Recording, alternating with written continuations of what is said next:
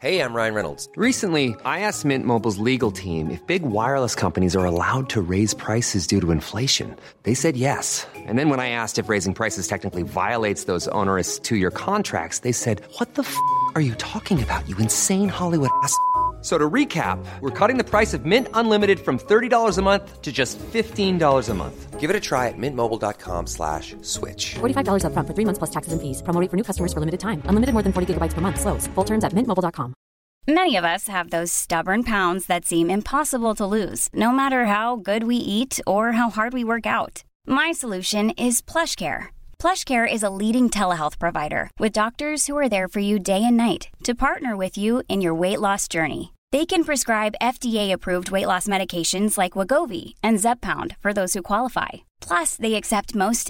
Plans plush کھیر ڈاٹ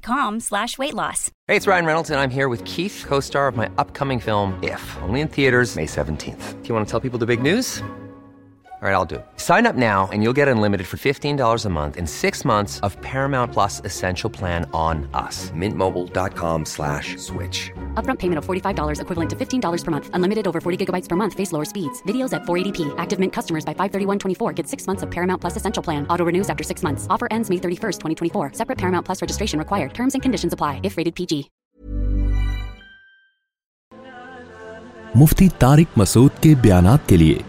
مفتی صاحب کے official channel Mufti Tariq Masood speeches کو سبسکرائب کریں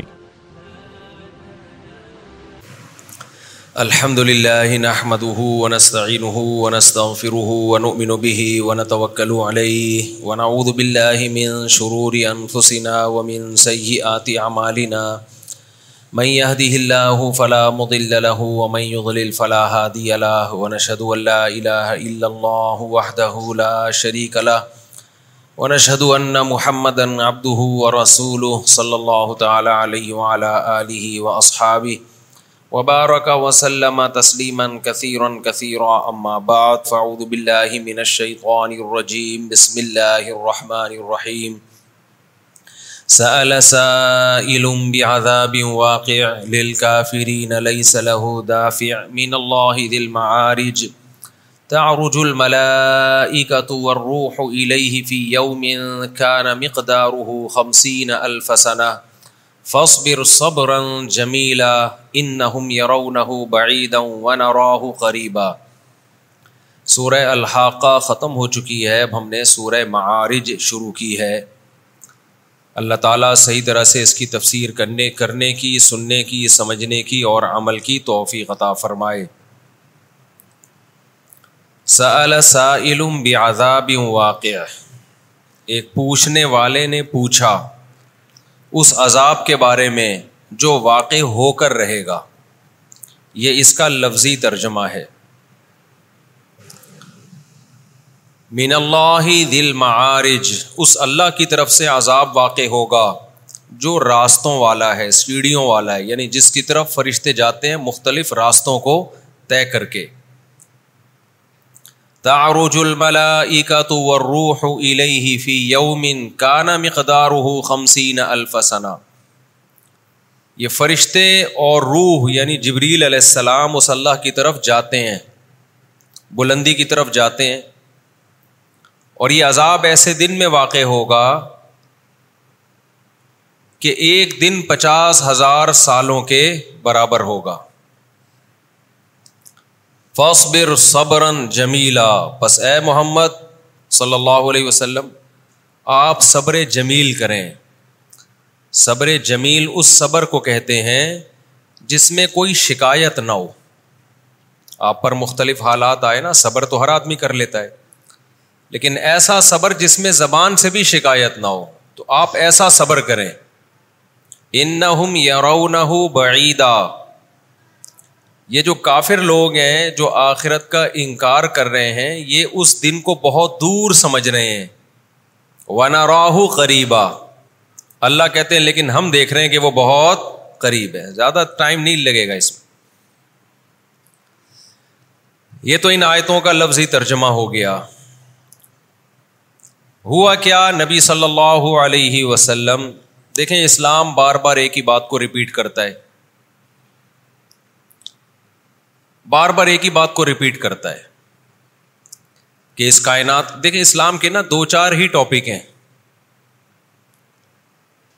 اسی کو ریپیٹ کرتا رہتا ہے اسلام پورے قرآن میں الحم سے لے کے وناس تک وہی ہے باقی تو آرڈر جو ہے نا احکام یہ کرو یہ نہیں کرو وہ آڈر کی آیتیں قرآن میں ون تھرڈ بھی نہیں ہے یعنی پورے قرآن کو آپ ایک طرف رکھیں اور اس میں وہ آیتیں جن میں ہمیں کچھ کرنے کا حکم دیا گیا ہے تو وہ آیتیں جن میں ہمیں آڈرز دیے گئے ہیں کچھ کرنے کا حکم دیا گیا ہے جس میں لا بیان کیا گیا ہے وہ بہت تھوڑی ہیں وہ کیا ہیں بہت تھوڑی کتنے احکام ہیں جو قرآن نے دیے نماز زکوٰۃ حج روزہ والدین کی اطاعت فرما برداری رشتے داری جوڑنا اور آرڈرز میں کچھ طلاق کے حکام اللہ نے خود بیان کر دیے تاکہ بعد میں لوگ اس میں اختلاف نہ کریں وہ الگ بات ہے پھر بھی لوگوں نے کر لیا اللہ نے خود ہی بیان کر دیے تھے کہ اس میں بھڈا نہ ہو یہ بہت اہم مسائل ہیں جیسے تین طلاق کو اللہ نے کہہ دیا تیسری کے بعد رجوع نہیں ہے تاکہ بعد میں پڈا نہ ہو لیکن اہل حدیثوں نے پڈا ڈال دیا بولا تین ایک ہوتی ہیں حالانکہ قرآن میں کہیں بھی نہیں ہے اسی طرح وراثت کے حکام اللہ نے خود بیان کر دیے کیونکہ ان میں بڑی لڑائیاں ہوتی ہیں نا اب رف الدین میں تو کوئی اتنا بڑا مسئلہ تھوڑی ہے کوئی کر رہا ہے کوئی نہیں کر رہا ہے کوئی کر رہا ہے تو آپ کے پیسے تھوڑی جا رہے ہیں جیب سے کوئی نہیں کر رہا ہے تو بھی آپ کی جیب سے پیسے بولو نا نہیں جا رہے تبھی اس پہ کوئی جنگیں نہیں ہوں گی ہاں یو ٹیوب پہ ایک دوسرے کو چیلنج بازیاں مناظر بازیاں بس یہی ہوگا وراثت کے مسئلوں میں اگر مسائل کھڑے ہوتے کروڑوں کروڑوں کی جائیدادیں ہیں اس میں آپ کا حصہ بن رہا ہوتا ایک کروڑ کا لیکن وہ حدیث ضعیف ہوتی ٹھیک ہے کچھ کہہ رہے ہوتے یہ صحیح ہے کچھ کہہ رہے ہوتے یہ ضعیف ہے اب اختلاف ہو جاتا آپ بولتے یار یہ صحیح ہے بعض حدیثوں میں اختلاف بھی ایسے ہیں صحیح اور ضعیف ہونے میں کہ اس کو بھی حل کرنا پاسبل نہیں ہے کیونکہ ان میں محدثین ہی کا اختلاف ہوتا ہے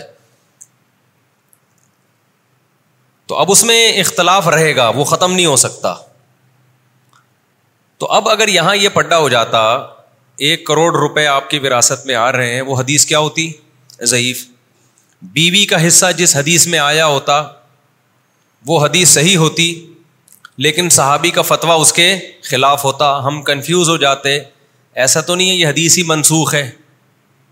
بھائی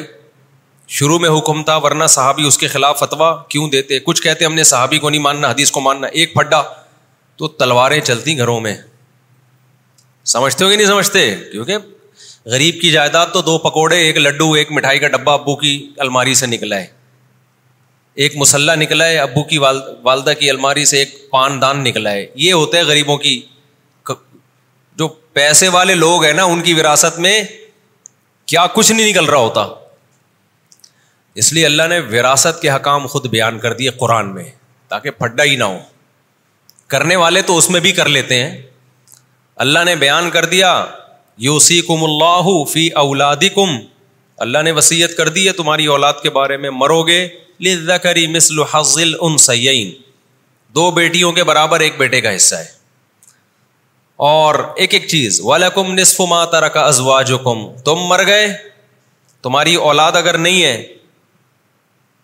تو بیوی کو ملے گا ولہن ربع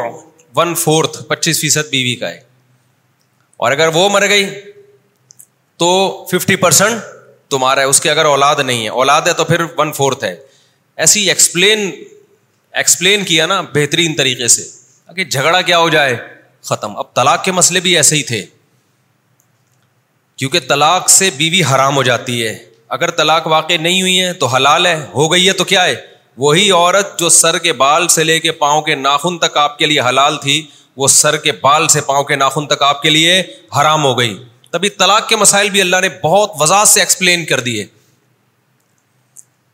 بتا دیا طلاق و مرتان سری لفظوں سے جب طلاق دو گے تو دو دفعہ دو دفعہ تمہارے پاس رائٹ ہے اس میں خدا کی قسم اللہ نے ایسا کچھ بھی نہیں کہا کہ فوراً دو یا بعد میں دو آج کل کے اسکالر جھوٹ بولتے ہیں لفاظی کرتے ہیں باتوں میں فہمسا کم بھی معروف ہی نہ اتسری ہوں بحسان اچھے طریقے سے رکھو یا عمدہ طریقے سے چھوڑ دو فعین تو اللہ کہا اگر تیسری دے دی فلاں الحم الوم بات بیوی حلال نہیں ہے اللہ نے یہ نہیں کہا فوراً دی یا بعد میں دی یہاں تو اللہ نے بتا دیا دوسری جگہ اللہ نے بتا دیا کہ دینے کا صحیح طریقہ کیا ہے اکٹھی مت دو تین مہینوں میں تقسیم کر کر کے دو تو اس سے بتا دیا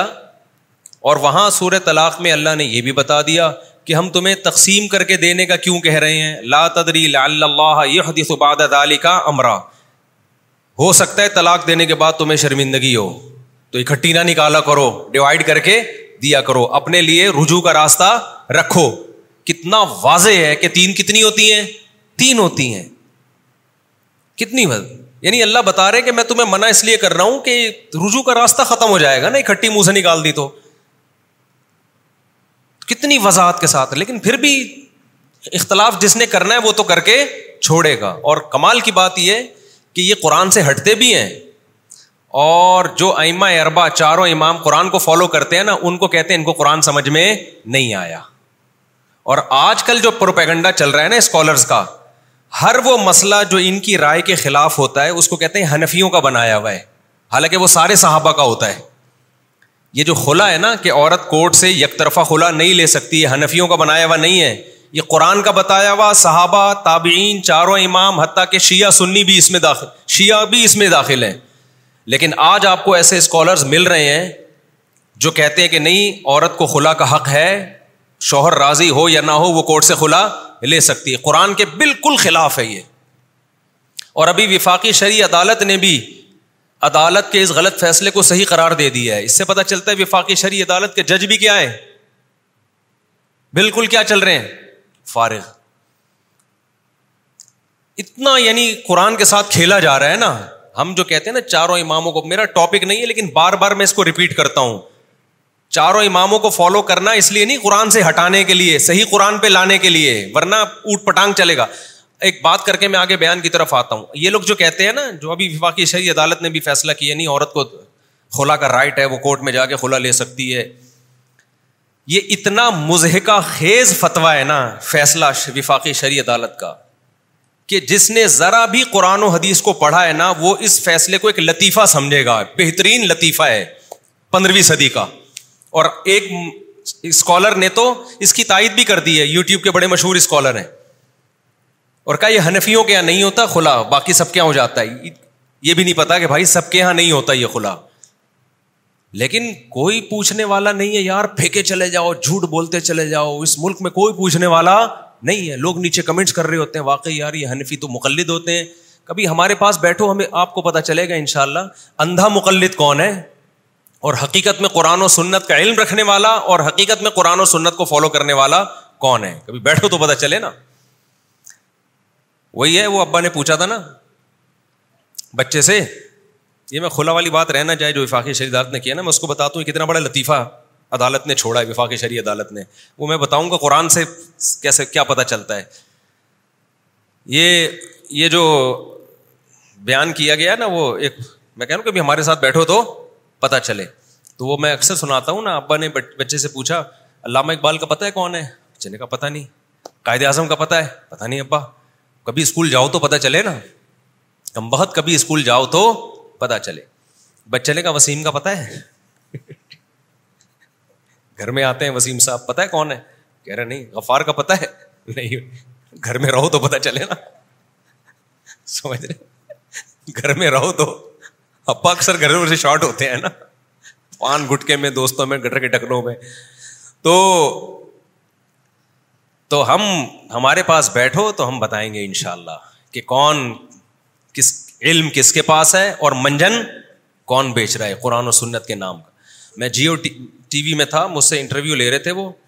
وہ کہنے لگے کہ یہ تین طلاق جو ہے امام حنیفہ کہتے ہیں حنفیوں کے یہاں تین تین ہوتی ہیں اہل حدیثوں کے یہاں میں نے کہا حنفیوں نہیں قرآن و سنت میں سب کے یہاں تین تین ہوتی ہیں اس لیے حنفیوں کے یہاں بھی کتنی ہوتی ہیں تین ہی ہوتی ہیں اس لیے ہوتی ہیں احناف نے قرآن و سنت کو پہلے رکھا ہے ابو حنیفہ کو بعد میں رکھا ہے ابو حنیفہ قرآن حدیث کی تشریح میں جب اختلاف ہوگا تو اس میں ہم ابو حنیفہ کی رائے کو ترجیح دیتے ہیں جو قرآن حدیث نے وضاحت سے بیان کر دیا اس میں تو کسی کی رائے نہیں ہے اس میں تو ڈائریکٹ قرآن و سنت ہے جہاں ایکسپلین کرنے میں اختلاف ہوگا تو پھر تو کسی کی رائے کو لینا ہے نا تو پھر اپنی رائے کو لینے کے بجائے کسی مشتحد کی رائے کو لیا جائے نہ کہ آج کل کے اسکالرس کی رائے کو لیا جائے تو یہ بہت جاندار بات ہے یہ تو میں وہ بتا رہا تھا یہ وفاقی شہری عدالت نے جو لطیفہ چھوڑا ہے کتنا بڑا اور یہ جنرل مشرف نے زیادتی کی ہے کیونکہ پاکستان میں آئین کے لحاظ سے نہ قرآن و سنت کی بالادستی ہے پاکستان کا لا بڑا خاندانی ہے بڑا کسی کنٹری کا ایسا لا نہیں ہے کہ قرآن سب سے پہلی شکے حاکم اعلیٰ اللہ ہے یہاں سے سیکولرزم اور لبرلزم کی ایسی کی تیسی ہو گئی یہ بڑی خان تبھی تو ہمیں ملک سے محبت ہے یار جیسا مرضی ہے لا کیا ہے آئین بڑا خاندانی ہے یہاں سیکولر ریاست کا تصور ہی ختم کر دیا ہاکم آلہ کون ہے اللہ پاکستان میں چلے گی کس کی اللہ کی اور پھر اسی میں شک ہے قرآن و سنت کے اگینسٹ کوئی لا نہیں چلے گا اب ظالم حکمران ہمارے کرتے کیا ہے وہ پابند ہیں ہاتھ پاؤں کٹ گئے ان کے تو وہ کیا کرتے ہیں اگر ملک میں یہ نافذ ہوتا نا کہ چاروں اماموں کی جو تشریح قرآن و سنت کی تشریح میں جب اختلاف ہوگا تو فقہ حنفی کو یا فقہ شافی کو فالو کیا جائے گا تو تحریف کا دروازہ بند ہو جاتا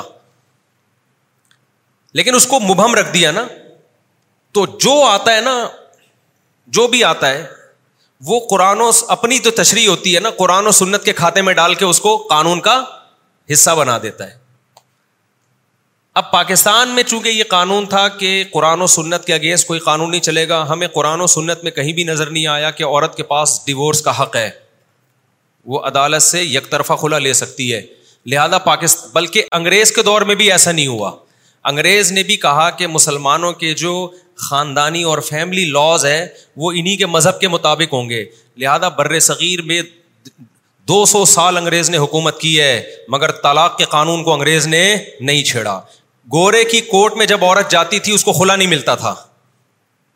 سمجھ رہے کہ نہیں سمجھ رہے کھلا نہیں ملتا تھا اس کو یعنی تمہارا مذہب یہ کہتا ہے وہ ثابت کر دے شوہر نے تین طلاقیں دی اس کو ڈگری مل جاتی تھی یہی لا چلا آ رہا تھا پاکستان میں بھی جس لا کو گورے نے چینج نہیں کیا اس کو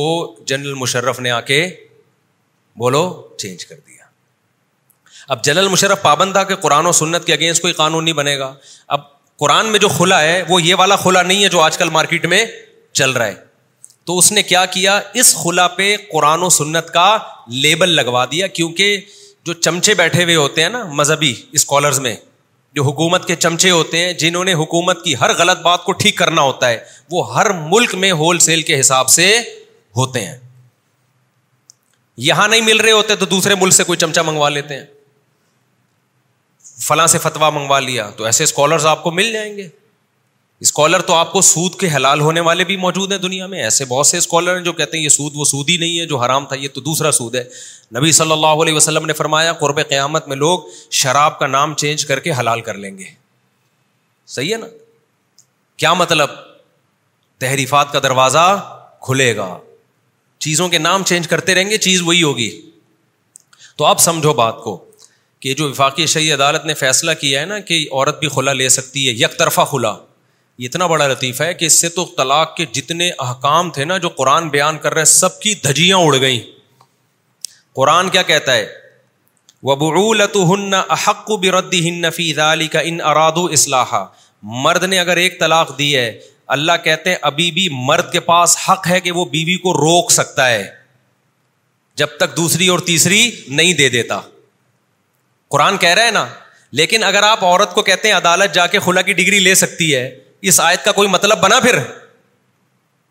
نہیں آئی میرا خیال بلکہ اس کا تو مطلب یہ ہوا کہ اللہ تو کہہ رہا ہے ایک اور دو طلاق کے بعد بھی روک سکتا ہے عدالت تو کہہ رہی ایک طلاق بھی نہیں دی پھر بھی نہیں روک سکتا نہیں آئی بات میرا خیال ہے آپ لوگ کی سمجھ میں نہیں یہ میں جملہ اتنا دہراتا ہوں نا نہیں آئی تو نیچے کمنٹس لکھا ہوتا ہے یہ جملہ کم دہرایا کریں اس لیے میں کوشش کرتا ہوں زبان پہ کنٹرول کروں آ رہی ہے سب بات سمجھ میں الحمد للہ قرآن کیا کہہ رہے ہے مرد نے ایک اور دو طلاقیں دی ہو نا پھر بھی ہننا حق کو ہننا عورت کہیں اور نہیں جا سکتی اس بیس پہ شادی نہیں کر سکتی کہ میرے شوہر نے طلاق دے دی ہے نا اللہ کہتے ہیں ایک اور دو چانس میں مرد کو کیا کر رہا ہوں دے رہا ہوں لہٰذا مرد کو یہ حق ہے کہ اس کو روک لے جب تک تیسری نہ دے دے عدت کے اندر اندر اور وفاقی شہری عدالت نے کیا کہا ہے کہ جناب عورت جب چاہے منہ اٹھا کے کورٹ سے کھلا لے سکتی ہے یعنی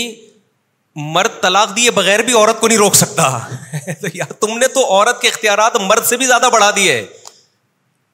اس کے تو منہ سے طلاق نکل گئی ہے تو اللہ کہتے ہیں ایک دفعہ نکل گئی معاف ہے دو دفعہ نکل گئی معاف ہے تیسری دفعہ کے بعد معاف نہیں ہے اور عورت کا اختیار اتنا بڑھا دیا کہ ایک دفعہ بھی نہیں نکلی ہے پھر بھی جب چاہے کر لے اور اس میں ایک دو تین بھی نہیں ہے ایک خلا بھی کافی ہے یہ ہے جاہل لوگ جو ہم پہ مسلط ہیں اور آج کے دو تین مشہور اسکالرز ہیں میں نام نہیں لیتا آج کل وہ بھی یہی بکواس کر رہے ہیں اس سے پتا چلتا ہے ان کو قرآن حدیث کا کچھ بھی نہیں پتا بےچاروں کو وہ بھی بکواس کر رہے ہیں یو ٹیوب پہ بیٹھ کے کہ ہنفیوں نے پابندی لگائی ہوئی ہے ان کو ہنفیوں سے چڑ ہے بس جہاں نام لو ہنفیوں نے لگا دی پابندی آپ اس کو عورت کے اگینسٹ سمجھیں یا عورت کے حق میں سمجھیں تمام آسمانی مذاہب میں عورت اپنی مرضی سے آئے گی نکاح میں جانے کا آپشن اس کے پاس نہیں ہے چاہے عورت پہ ظلم کا ہو یا عدل کا ہو ہے ایسا ہی چھوڑ دو اسلام کو بھائی آپ بہت سے لوگ سمجھتے ہیں نا بقرعید میں جانور پہ کی قربانی ظلم ہے یہی کہتے ہیں نا تو کیا ہم ان کے اس ظلم کہنے کی وجہ سے جانور قربان کرنا چھوڑ دیں ہم یہ کہیں گے بھائی تم اسلام کو چھوڑ دو اسلام کو اگر کوئی عورت سمجھتی ہے کہ اسلام نے مجھ پہ ظلم کیا ہے مجھے طلاق کا حق نہیں دیا چھوڑ دو اسلام کو آپ اسلام چینج کرنے کی ضرورت نہیں ہے اسلام جیسا ہے ویسا ہی رہے گا میں سمجھا پا رہا ہوں اپنی بات تو یہ منجن منجن بیچ رہے ہیں آج کل تو اتنا بڑا لطیفہ ہے جو افاق اتنے لمبے لمبے صفحے لکھ کے نا فضول قسم کی اور حدیث میں بھی تو دیکھو بخاری مسلم کی حدیث ایک صحابیہ نبی کے پاس آئیں وہ اول خلع خل الاسلام فل اسلام حدیث میں باپ باندھا امام بخاری نے اسلام میں سب سے پہلا خلا تو وہ صحابیہ کی صحابیہ نے شکایت کی یار رسول اللہ میرے شوہر پسند نہیں ہے میں ان سے علیحدگی چاہتی ہوں ہمارے نبی سے بڑا جج کون ہوگا نبی نے کوئی نہیں پکڑایا کہ چلو بھائی یہ لو یک طرفہ کھلا ان کے شوہر کو بلایا نہیں رہنا چاہتی ان کو طلاق دے دو ان کے شوہر نے دے دی طلاق اسے پتا چلتا ہے کہ نبی کے پاس بھی اختیار نہیں تھا کہ دونوں کے درمیان جدائی کریں نبی نے ان کے شوہر کو کہا کہ بھائی ان کو چھوڑ دو انہوں نے چھوڑ دیا نہیں چھوڑتے تو نہیں ہوتی طلاق انہوں نے آفیت اسی میں سمجھی بھائی پیغمبر کہہ رہے ہیں تو چھوڑ دینا چاہیے نہیں رہنا چاہتی مشورہ تو شوہر کو دیا جا سکتا ہے آڈر بھی کیا جا سکتا ہے کہ یار نہیں رہنا چاہتی تو کیا کرنا ہے تو نے ایسی بیوی کو رکھے ہم بھی یہی مشورہ دیتے ہیں کوئی عورت شوہر کے ساتھ نہیں رہنا چاہتی چھوڑ دے یار جب تک چھوڑے گا نہیں وہ چھٹے گی نہیں جج اپنی بیوی کو ڈیوورس دے سکتا ہے وفاقی شری عدالت بھی اپنی بیوی کو طلاق دے سکتی ہے کسی کی بیوی کو کسی کا باپ بھی طلاق نہیں دے سکتا سمجھتے اٹھا کر پھینک دو باہر گلی میں نئی تہذیب کے انڈے ہیں گندے اگر آپ کی بیوی کہتی ہے نا مجھے نہیں مجھے نہیں میں نہیں رہنا چاہتی ایکچولی آپ بولو بھائی میں جب تک نہیں چھوڑوں گا آپ نہیں جا سکتی کہیں وہ کہتی ہے میں اس کو میں نہیں مانتی مفتیوں کے فتوے کو آپ بولو بھائی تم مرتد ہو جاؤ تم اسلام کو کیا کرو چھوڑ دو تمہیں مسلمانوں کے قبرستان میں ہم دفن نہیں کریں گے ہم تمہیں غسل کفن جاؤ ہندوؤں کی طرح آگ میں جلا دو اپنے آپ کو یہ عیسائیوں کی طرح تابوتوں میں جاؤ اسلام جو فالو کرے گا تو اسلام کے حکام کو اس کو ماننا پڑے گا سمجھتے ہو کہ نہیں سمجھتے ایک سورت جو چونکہ لوگ ادھورا کلپ چلا دیتے ہیں بعض عورتیں کہتی ہیں ہم پہ بہت ظلم ہو رہے ہیں یہ میں بار بار ریپیٹ اس لیے کر رہا ہوں کہ یہ پھیلتا جا رہا ہے اور مذہبی اسکالر جو ہے نا جو آج کل کے آ رہے ہیں جو مذہبی اسکالر آ رہے ہیں انہوں نے بھی اس کو پروموٹ کرنا شروع کر دیا ہے کیونکہ جاہل جاہل لوگ ہیں نا اپنے آپ کو ہنفی یا شافی کہتے ہوئے ان کو موت آتی ہے اس لیے کہ لوگ کہیں گے مقلد ہے اور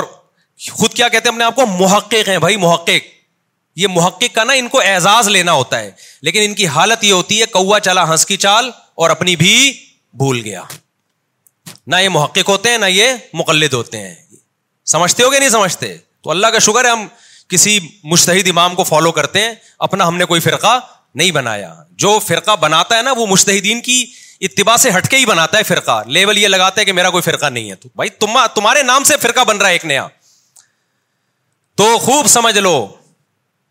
یہ بہت زیادہ پھیل رہا ہے اس کے سائڈ افیکٹ اتنے زیادہ ہیں اتنے زیادہ ہیں کہ آپ کی سوچ ہے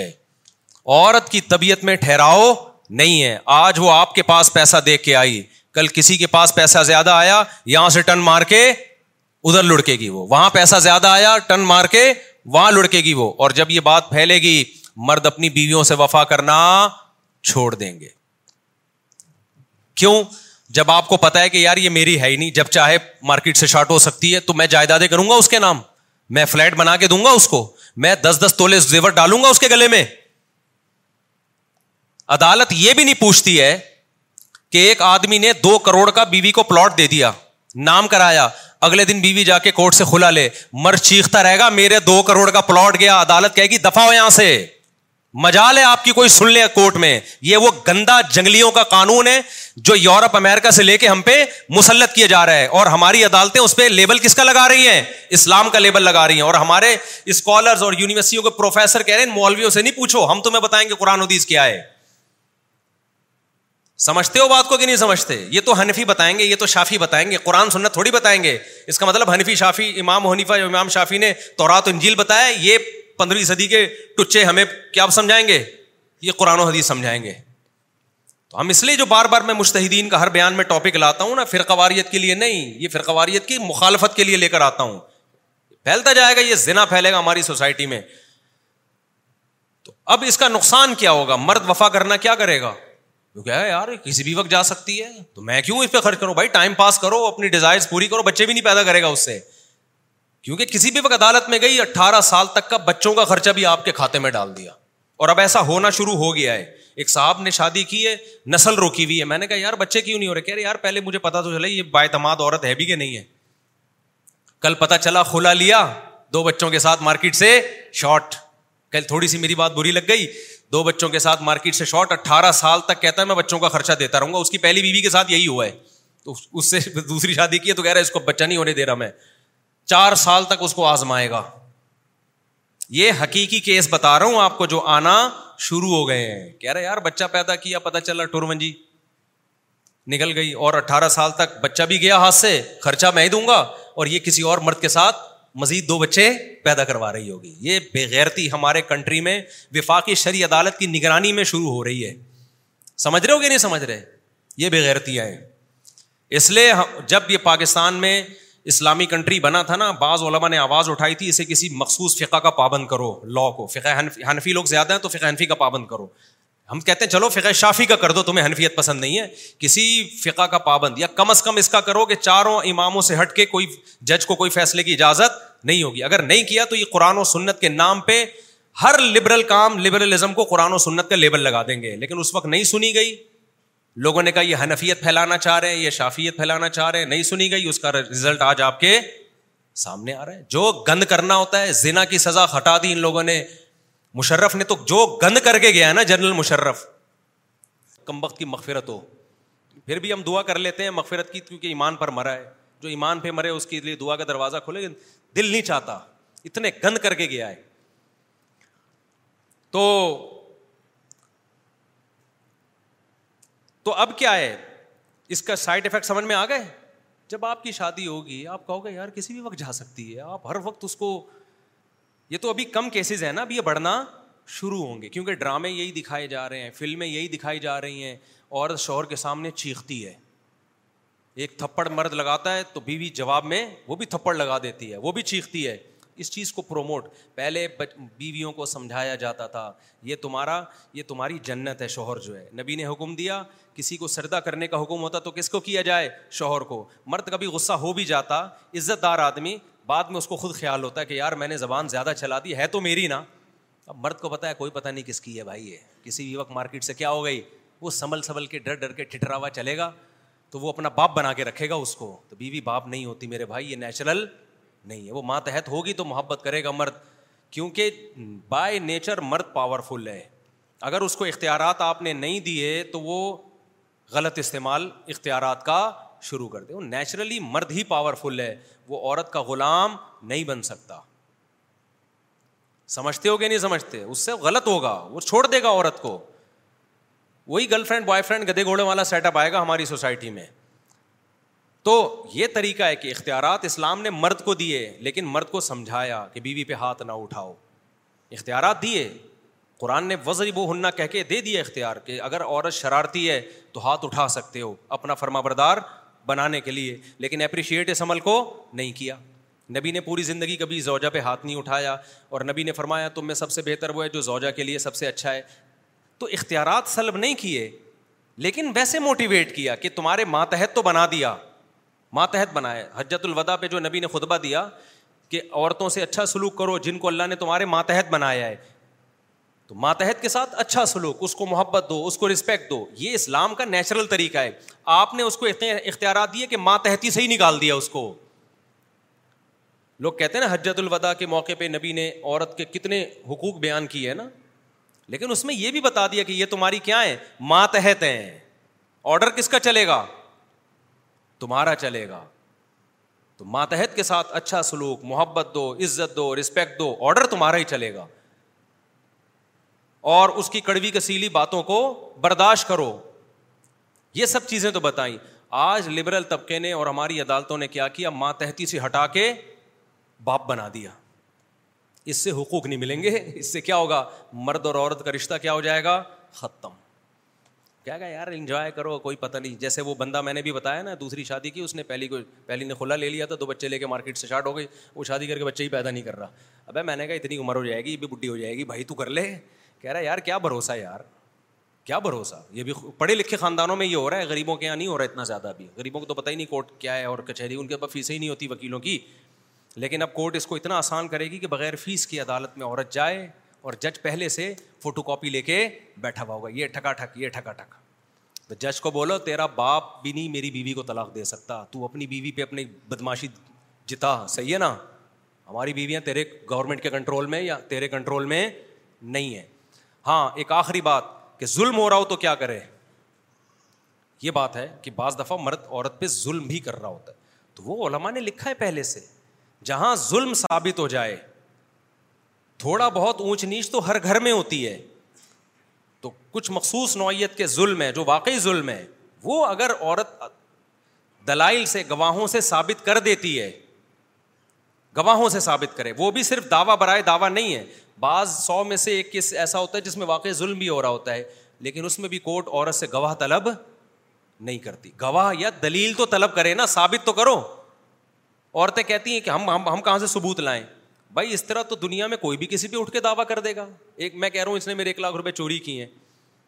کورٹ میں میں گیا کورٹ کہہ رہی ہے ثبوت لے کر آؤ میں کہہ رہا ہوں کورٹ جج صاحب جب یہ چوری کر رہا تھا میں کوئی کیمرے تھوڑی لگائے ہوئے تھے میں نے جج کہے گا مجھے کیا پتا تو سچ بول رہا ہے کہ غلط بول رہا ہے ایسے تو دنیا کا نظام تبدیل ہو جائے عورت یہ ثابت کرے گی کہ یہ واقعی اس نوعیت کا ظلم کر رہا ہے جس میں یہ ہے کہ خرچہ پانی نہیں دے رہا بالکل یا وہ نامرد ہے بالکل ہی نامرد ہے یا یہ کہ بے تحاشا مارتا پیٹتا ہے بعض ایسے ظالم ہوتے ہیں سگریٹوں سے جلا رہے ہوتے ہیں ہاٹ پاؤں توڑ دیتے ہیں گاؤں دیہاتوں میں ایسا بہت زیادہ ہوتا ہے ایسی نوعیت کا ظلم اگر ہے وہ ثابت کرے ثابت کرے گی وہ اور ایسے نوعیت کے ظلم چھپتے بھی نہیں ہیں محلے پڑوس میں پچاس لوگ گواہی دینے والے مل جاتے ہیں تو اسلام پچاس کا نہیں اسلام کہہ رہے دو گواہ لے آؤ بھائی دو گواہ لے آؤ عدالت کو یہ توفیق ہی نہیں مل رہی کہ وہ دو گواہوں کا مطالبہ کرے دو گواہ تو لے کر آؤ وہ ثابت کریں پھر بھی عدالت بلائے گی شوہر کو کہے گی کہ آپ کو آخری چانس دیا جا رہا ہے اس کے بعد یہ ظلم کیونکہ قرآن حق مرد ہی کو دے رہا ہے چھوڑنے کا عدالت کو نہیں دے رہا عدالت شوہر کو رائٹ دے گی آپ کی یہ کمپلین ہے انسان کا بچہ بن جا نان نفقہ نہیں دے رہا تو عورت کو یہ حق ہے عورت کیا یہ آپ یہ گھر جا کے پھر مجھے نہیں دے گا یہ اکاؤنٹ نمبر ہے یہ اس میں پیسے ڈالے مرد پھر عدالت نگرانی کرے گی اس اکاؤنٹ میں پیسے ڈال رہا ہے کہ نہیں ڈال رہا وہ تو نہیں چھپ سکتا نا یہ سب کچھ بھی نہیں ہو رہا یہ اس کے بعد بھی اگر وہ نہیں کر رہا ہے تو عدالت پھر مرد کو کہے گی تو چھوڑ دے اس کو طلاق دے اس کو سمجھ میں آ رہی ہے بات پھر بھی خود نہیں دے گی مرد کو کہے گی کورٹ میں دے بھائی اس کو طلاق پھر بھی مرد نہیں دیتا پھر عدالت کھلا فسخ نکاح کہتے ہیں لیکن چلو اس کو کھلا کہہ لو آپ جہالت میں وہ ہے فسخ نکاح عدالت نکاح کو کیا کر دے گی فس کر دے گی لیکن ایسا کچھ بھی نہیں ہو رہا ایک جو منہ جائے اور جا کے جو ہے نا سیٹ اپ چل رہا ہے تو یہ یہ یہ حساب ہے یہ کسی بھی مذہب میں نہیں بھائی کسی فرقے میں نہیں ہے نہ قرآن میں ہی نہیں ہے یہ تو میں کہاں سے بات لے کے چلا تھا کہ کچھ احکام ایسے ہیں قرآن کے جو اللہ نے بہت وضاحت سے اچھا خلا کا حکم بھی تو قرآن نے بیان کیا نا اس میں بھی صاف پتہ چلتا ہے کہ وہ مرد کی مرضی کے بغیر نہیں ہوگا جہاں اللہ نے طلاق کے حکام بیان کیے وہاں خلا کا بھی بیان کیا اللہ فرماتے ہیں کہ ان امرات الخوفت نمبا اطلاع مررطانی فمسا کم معروف نو تسری بحسان ولا جناح علیہ فی و ان خفتم اللہ حدود اللہ فلا جناح علیہ فی مفتدت بھی یہ سورہ بقرہ کی آیتیں ہیں کہ اگر مرد اور عورت مرد سے جان چھوڑانا چاہتی ہے تو قرآن کہتا ہے اور دونوں حدود اللہ پہ قائم نہیں رہ پا رہے عورت کو نفرت ہے اپنے شوہر سے کسی بھی وجہ سے تو پھر قرآن کہتا ہے فلاں جو نا علیہ ماں میاں بیوی پہ کوئی گناہ نہیں ہے فی ماں اس رقم کے بدلے میں افتدت بھی جو عورت اپنے شوہر کو بطور فدیا کے دے کے جان چھڑا لے دونوں پر کوئی گناہ نہیں ہے یعنی دونوں اس پہ ایگری ہو جائیں تبھی تو دونوں پہ گناہ نہیں ہوگا نا اگر یہ یک طرفہ کھلا ہوتا تو شوہر کا تذکرہ کرنے کی ضرورت ہی کیا تھی اسلام کہتا قرآن کہتا عورت پہ کوئی گناہ نہیں ہے کہ وہ پیسے پکڑائے اور پتلی گلی سے نکلے تو قرآن کہہ رہے دونوں پر کوئی گناہ نہیں ہے کہ وہ فدیے کے بدلے میں کمپرومائز کر لیں اب فدیا کبھی بھی دنیا میں دیکھو قیدی چھڑوائے جاتے ہیں نا فدیہ دے کے دنیا میں کہیں ایسا ہوا کہ قیدی پیسے پکڑائے اور نکلے اگلا مانے گا تو وہ یہ ایگریمنٹ ہوتا ہے ابھی چل رہا ہے نا فلسطین اور اسرائیل کا جھگڑا قیدیوں کے بدلے میں تبادلے کبھی ایسا ہوا کہ انہوں نے دو قیدی چھوڑ دی اور بولے چلو چار ہمارے چھوڑ دو وہ کہیں گے آپ نے ہم سے پوچھے ہیں یہ فدیے کا لفظ جہاں آئے گا یہ فدیا ایگریمنٹ ہے اس میں ایگریمنٹ کا لفظ سراہتن ہونا ضروری نہیں ہے فدیا خود ہی کہتے ہی دونوں جانب سے ایگریمنٹ ایک کی جان چھڑوانا اور دوسرے کا پیسہ ہو اس کو اس عمل کو کیا کہا جاتا ہے فدیا جیسے قرآن کہتا ہے کہ جب تمہاری موت کا وقت ہوگا نا فرمانوں کی تو یہ ساری دنیا کی دولت بھی فدیے میں دے ڈالے ان کی جان نہیں چھوٹے گی اس ایگریمنٹ کو اللہ قبول نہیں کرے گا تو فدیہ یہ ہمیشہ جانبین سے ہوتا ہے جب انسانوں کے درمیان فدیے کا معاملہ ہو تو یہ جانبین سے ہوتا ہے تو قرآن کے لفظ سے پتہ چل رہا ہے کہ عورت یہ کہے کہ بھائی پیسے لے لو اور میری جان چھوڑ دو تو مرد اگر اس پہ راضی ہو جائے تو اللہ کہتے ہیں مرد کے لیے چھوڑنے میں بھی کوئی گناہ نہیں ہے اور پیسے لینے میں بھی اور عورت کے لیے پیسے کی آفر کرنے میں بھی کوئی گناہ نہیں ہے اور اس طرح سے کھلا مانگنے میں بھی کوئی گناہ نہیں ہے لیکن ہوگا یہ دونوں کے ایگریمنٹ سے ہی اور یہ بھی جب ہے جب مرد میں کوئی معقول وجہ ہو معقول وجہ ہو جس وجہ سے عورت کھلا مانگ رہی ہے معقول وجہ نہیں ہے پھر تو کھلا مانگنا ہی حرام ہے ہو پھر بھی جائے گا مانگنا حرام ہوگا پھر سمجھتے ہو کہ نہیں سمجھتے تو اس میں بڑی ڈیٹیل ہے کہ مرد اگر پکا ظالم ہے تو اس کو بغیر فدیہ لیے ہی طلاق دینا واجب ہے اور اگر عورت ظالم ہے تو پھر پھر وہ جو یعنی مرد کا ظلم واضح نہیں ہے اختلاف ہے اس میں کہ تو پھر صرف مہر لے سکتا ہے یہ بڑی ڈیٹیل ہے علما نے یہ کوئی نئے مسائل تھوڑی ہیں جو چودہ سو سال سے کتابوں میں لکھے چلے آ رہے ہیں خلاصہ ان تمام باتوں کا یہ ہے کہ مرد کہیں اور یعنی اس یک طرفہ خلا قرآن سے بھی پتہ چلتا ہے کہ نہیں ہوتا حدیث سے بھی ہو اور حدیث میں جو اس کی تشریح ہے وہی صحابی کو بلوا کے آپ نے حکم دیا کہ ان کو طلاق دو تو خیر ہم اب اصل ٹاپک کی طرف آتے ہیں میں یہ عرض کر رہا تھا کہ اللہ نے طلاق کے حکام بہت کلیئر بیان کر دی ہے تبھی صحابہ میں طلاق کے مسئلوں میں اختلاف نہیں تھا سب صحابہ کے نزدیک تین کتنی ہوتی تھیں تین یہ تو ساتویں صدی ہجری میں اب ابن تیم رحمۃ اللہ نے ایک ایک ڈال دیا مسئلہ پھر اہل حدیثوں کو نے وہاں سے اٹھا کے لے کے بڑی ڈھٹائی کے ساتھ اس پہ ڈٹ گئے ہیں وہ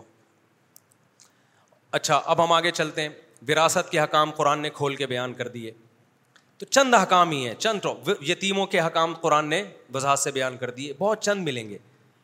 باقی قرآن میں احکام نہیں ہے زیادہ آڈرز نہیں ہیں قرآن میں تین باتوں کو زیادہ فوکس کیا گیا ہے بار بار قرآن اسی کو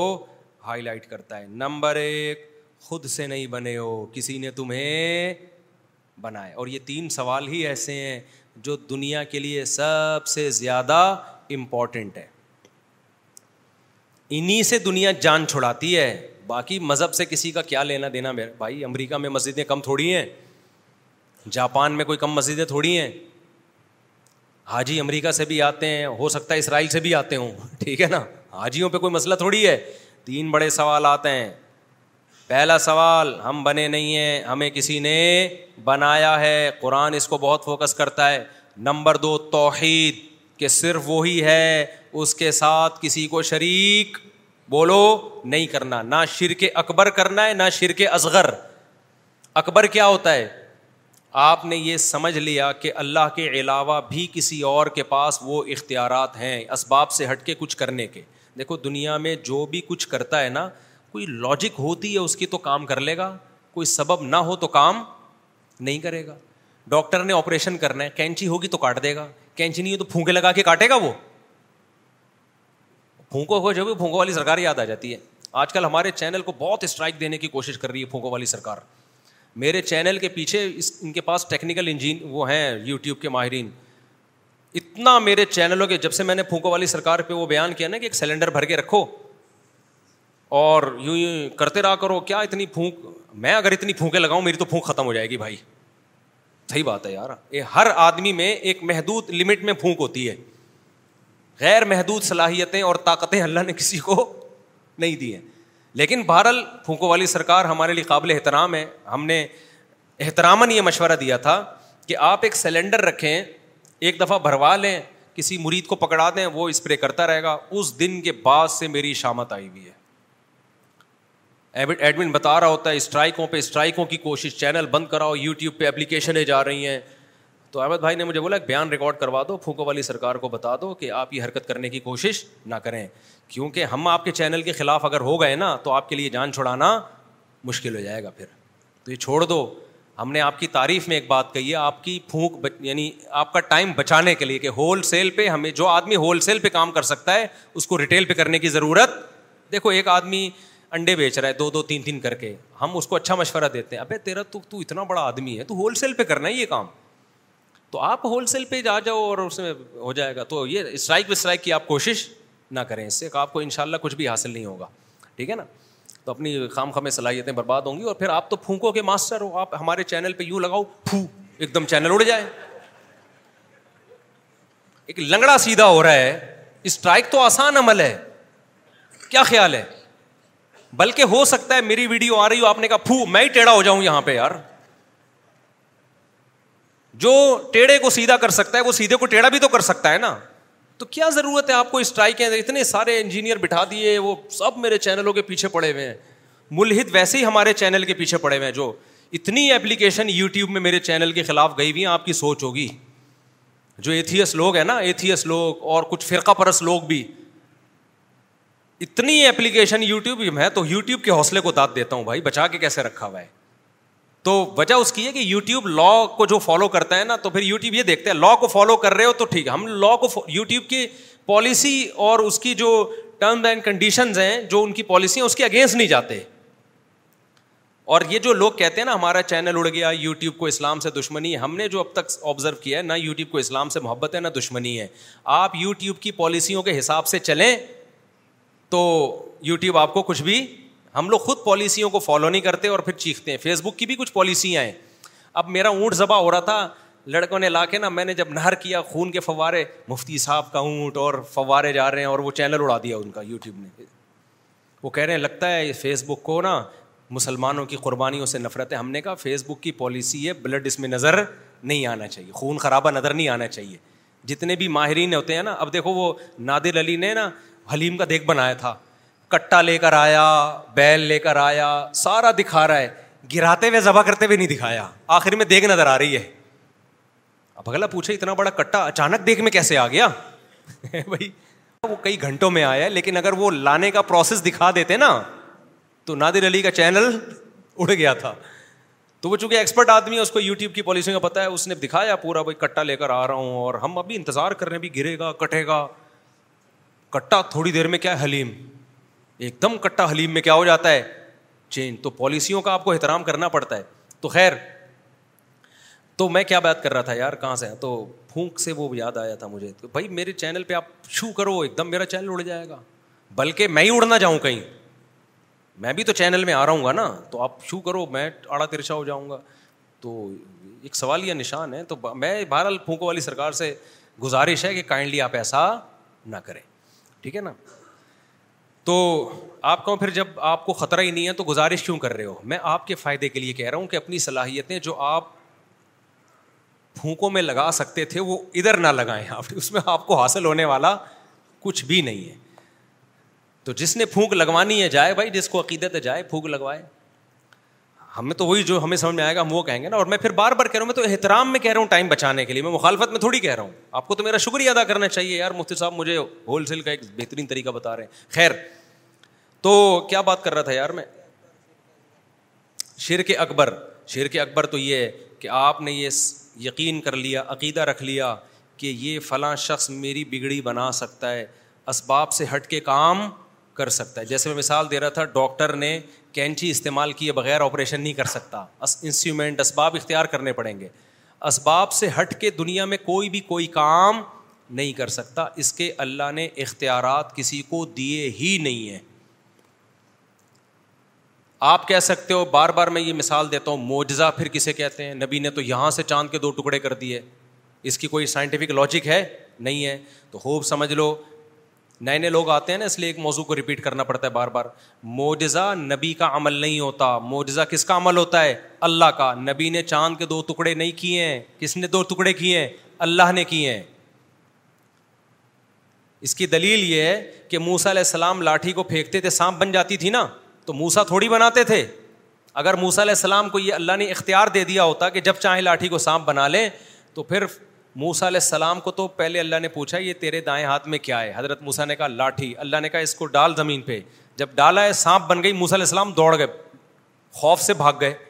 فرار ہو گئے وہاں سے اللہ نے کہا واپس پلٹو اس کو پکڑو اس لاٹھی کو میں دوبارہ اس کو لاٹھی بنا دوں گا تو سانپ بھی اللہ بنا رہا ہے اس سانپ کو لاٹھی بھی کون بنا رہا ہے اللہ بنا رہا ہے اگر حضرت موسا نے خود بنایا ہوتا تو فرار تھوڑی ہوتے وہاں سے ڈر کی وجہ سے تو پیغمبر کا ہاتھ استعمال ہو رہا ہے کام کون کر رہا ہے اللہ اور پیغمبر کے پاس اختیارات بھی نہیں ہیں کہ جب چاہیں کر دیں اللہ نے نبی کو کہہ دیا کہ آپ چاند کی طرف اشارہ کریں میں دو ٹکڑے کر دوں گا اللہ نبی کو نہ کہتے تو بھائی سو دفعہ بھی کوئی بھی چاند پہ سو دفعہ اشارہ کرتے کچھ بھی نہیں ہوتا چاند کو سمجھتے ہو کہ نہیں سمجھتے موسا علیہ السلام جب دریا کے کنارے آ کے رک گئے ہیں پیچھے سے فوجیں آ رہی ہیں فرونیوں کی حضرت موسا پریشان اب کیا ہوگا اللہ نے کیا کہا اس لاٹھی کو آپ پانی پہ مارے میں بارہ ٹکڑوں میں تقسیم کر دوں گا تو لاٹھی سے جو سمندر ٹوٹ رہا ہے ٹکڑے ہو رہا ہے وہ کون کر رہا ہے اللہ تو معجزہ اللہ کا عمل ہوتا ہے پیغمبر کی طرف اس کی نسبت مجازی ہوتی ہے مجازن نسبت کر دی جاتی ہے حقیقت میں پیغمبر کے پاس اختیارات نہیں ہوتے کچھ کرنے کے سمجھتے ہو اسی طرح کرامت جو بزرگوں کی ہوتی ہے وہ بھی کرتا اللہ ہے بزرگوں کے پاس اختیارات نہیں آ جاتے لہذا مانگا بزرگوں سے نہیں جائے گا نہ پیغمبروں سے مانگا کس سے جائے گا اللہ سے آپ کہہ سکتے ہیں نا فلاں بزرگ کے ہاتھ پہ یہ ہو گیا مردہ زندہ ہو گیا فلانا ہو گیا بھائی وہ اللہ کر رہا ہے نا تو مانگا کس سے جائے گا اللہ سے بعض لوگ یہ بھی کہتے ہیں فرشتے جب بارش برساتے ہیں فرشتوں سے اتنا کام تو پیغمبر سے کیوں نہیں ہو سکتا فرشتے بھی بارش نہیں برساتے کون برساتا ہے اللہ اللہ ان کو استعمال کرتا ہے کاموں میں جیسے قلم ہمارے ہاتھ میں ہوتا ہے تو ہم قلم کو استعمال کر کے لکھتے ہیں قلم کی اپنی مرضی نہیں ہوتی کبھی ادھر گھما رہے ہیں کبھی ادھر گھما رہے ہیں تبھی آپ نے خط لکھوانا ہو کوئی لیٹر لکھوانا ہو تو قلم سے نہیں کہا جاتا جس کے ہاتھ میں قلم ہو اس سے کہا جاتا ہے قلم سے آپ کہیں گے وہ کہے گا بھائی میں تو کسی اور کی انگلیوں میں ہوں جدھر وہ گالیاں لکھ کے دے دے یا دعائیں لکھ کے دے دے تبھی کوئی بیوقوف قلم سے نہیں کہتا پین سے نہیں کہہ رہا ہوتا لکھ ہمیشہ کہا کس سے جاتا ہے کاتب سے کہا جاتا ہے تو پیغمبروں کے معجزے اور بزرگوں کی کرامتیں دیکھ کر بزرگوں یا پیغمبروں سے مانگنا شروع کر دینا یہ شرک ہے اور ان کرامتوں کا انکار کرنا یہ اللہ کی قدرت کا انکار ہے یہ بھی ایک طرف انتہا ہے بعض لوگ کرامت ہی کے وجود کے منکر ہو جاتے ہیں کسی بزرگ کی کرامت اگر مستند ذریعے سے ثابت ہو مستند باب ذرائع سے ثابت ہو پھر اس کا انکار نہیں کرنا چاہیے آپ کو کیونکہ کرامت کا انکار اصل میں کس کا انکار ہے خدا کی قدرت کا انکار ہے دو انتہائیں چل رہی ہیں آج کل بعض لوگ کہتے ہیں بزرگوں کی کرامتیں ورامتیں کس سے کہانی ہے تم نے دیکھے ہی نہیں بزرگ نہ بزرگوں کی کرامتیں دیکھی ہیں تمہارے یہاں بزرگ ہوتے ہی نہیں ہیں تمہیں کس سے کہانی ہے ہم نے تو بزرگ بھی دیکھے ہیں ان کی کرامتیں بھی دیکھی ہیں تو ہمیں کس سے کہانیاں نہیں لیکن ہم بزرگوں کو مانتے نہیں ہیں کہ ان سے مانگنا شروع کر دیں ہمیں پتہ ہے ان بزرگ کے ہاتھ پہ کوئی کرامت ہو رہی ہے تو کرنے والا کون ہے اللہ اور ہم تو اپنے بزرگوں کی جو ہم نے کرامتیں دیکھی بیان بھی نہیں کرتے ہم سمجھتے ہو کہ نہیں کیونکہ عوام کی مینٹل لیول سے اوپر کی چیزیں ہیں ورنہ ہم جن بزرگوں کے یہاں رہے ہیں نا ان کی کرامتیں بیان کر دیں تو یا تو تم ہمیں جھٹلاؤ گے یا تم بولو گے احساس کمتری میں جاؤ گے ٹھیک ہے نا کہ تم لوگ کیا بزرگ ہی نہیں ہوتے تو دو انتہائیں چل رہی ہیں کچھ ایک قوم تو ایسی ہے جنہوں نے بزرگوں کی کرامتوں میں ہی دین کو سارا رکھ دیا ہے اور کرامتیں بھی ایسی ایسی لا رہے ہیں جن کا وقوع ممکن ہی نہیں ہے یعنی جو کوئی مستند ذریعے سے ثابت ہی نہیں ہے وہ ایسی ایسی ابھی چاند پہ پہنچایا تھا نا کسی نے غوث اعظم کو کوئی مستند ذریعہ کوئی کتاب میں نہیں ہے یہ واقعہ کوئی مستند ذریعے سے ثابت نہیں ہے ایک تو چاند پہ جا رہے نہیں ہو تم لوگ اوپر سے ایسے ایسوں کو پہنچا رہے ہو جو جو اس الزام سے کیا ہیں بری ہیں تو ایک یہ شرک ہے دوسرا شرک کیا ہوتا ہے کہ اللہ کے حکم کے مقابلے میں کسی کے حکم کو فالو کرنا یہ شرک اصغر ہے یہ مارکیٹ میں بہت ہول سیل کے حساب سے چل رہا ہے تو اللہ نے دونوں کی نفی کی ہے اللہ نے کہا جب میں خدا ہوں تو ماننی کس کی ہے میری ہم کلچر کو خدا مانتے ہیں اللہ کو خدا نہیں مانتے آفارا آئیتا مانتا خدا الا ہوا ہو اے مخاطب کیا تو نے دیکھا جس نے اپنی خواہشات کو خدا بنایا ہوا ہے اپنی خواہشات سے پوچھتا ہے کہ کیا دل چاہ رہا ہے خواہشات کہتی ہیں پینے کا دل چاہ رہا ہے شراب پینے کا چل بھائی پی لیتے ہیں خواہشات کہتی ہیں چوری کا دل چاہ رہا ہے چل بھائی چوری خواہشات کہتی ہیں انٹرنیٹ پر فوش فلمیں دیکھنے کا دل چاہ رہا ہے چل بھائی یہ خواہش پوری کرتے ہیں تو اس کا خدا اللہ ہے یہ خواہشات ہیں غلام کی اپنی مرضی چلتی ہے آپ کسی آفس میں بیٹھے ہو آپ کو تنخواہ بھی ملتی ہے آپ کا ایک باس بھی ہے باس نے آپ کو کہا کہ یار ایسا کر دو دودھ پتی بنا کے لا آپ دودھ پتی کے بجائے آپ گرین ٹی بنا کے لے آئے وہ کہا بھائی تو گرین ٹی نہیں میں نے تو تیرے کو دودھ پتی بولا تھا آپ کہہ سر میرا جو دل چاہ رہا ہے نا وہ گرین ٹی کا چاہ رہا ہے ایک کپ آپ پئیں گے ایک کپ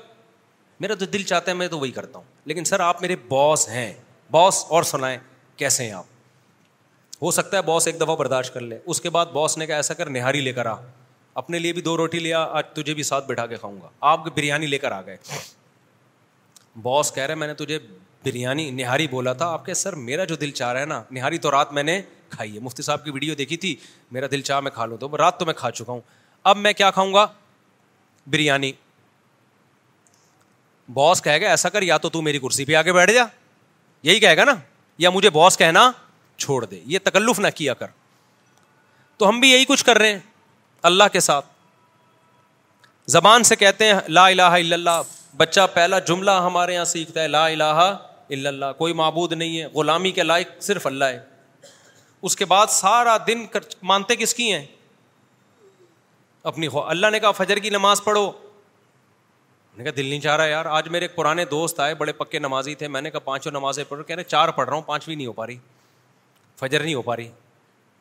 تو میں نے کہا خرید کوئی پیکج ویکیج ہے فجر کا آپ کے پاس کوئی معاف کروا لی ہے کیوں نہیں ہو پا رہی بھائی آپ کو کہیں انٹرویو کے لیے بلائے کوئی اچھی جگہ جاب آ جائے اور صبح چار بجے بلایا جائے پانچ بجے چھوڑے انٹرویو کو ڈیٹ ڈیٹنگ پوائنٹ میں اگر چار بجے کا ٹائم دے محبوبہ کوئی یہ کہے گا کہ جی میری آنکھ نہیں کھلی بولو نا کوئی بھی نہیں کہے گا بھائی تو بات یہ کہ جب اللہ ہے اور خدا کی قسم اللہ جو دیتا ہے نا فجر کی اذان میں اللہ نے السلاۃ خیر من النوم کا الگ سے لفظ ایڈ کروایا کہ نماز نیند سے یہ جو مزے تمہیں آ رہے ہیں نا یہ مزے اس مزے کے مقابلے میں کچھ بھی نہیں ہے جو نماز کے بعد تمہیں ملیں گے دنیا میں بھی اور آخرت میں بھی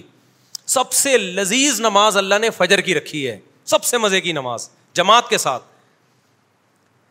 تو یہ دوسری نوعیت کا شرک ہے اس کی بھی قرآن میں بہت زیادہ بولو نفی ہے بھائی صرف اللہ ہے کسی کو نہیں مانتا ایسی کی تیسی لوگوں سے بولا کرو میں اکثر ایک واقعہ سناتا ہوں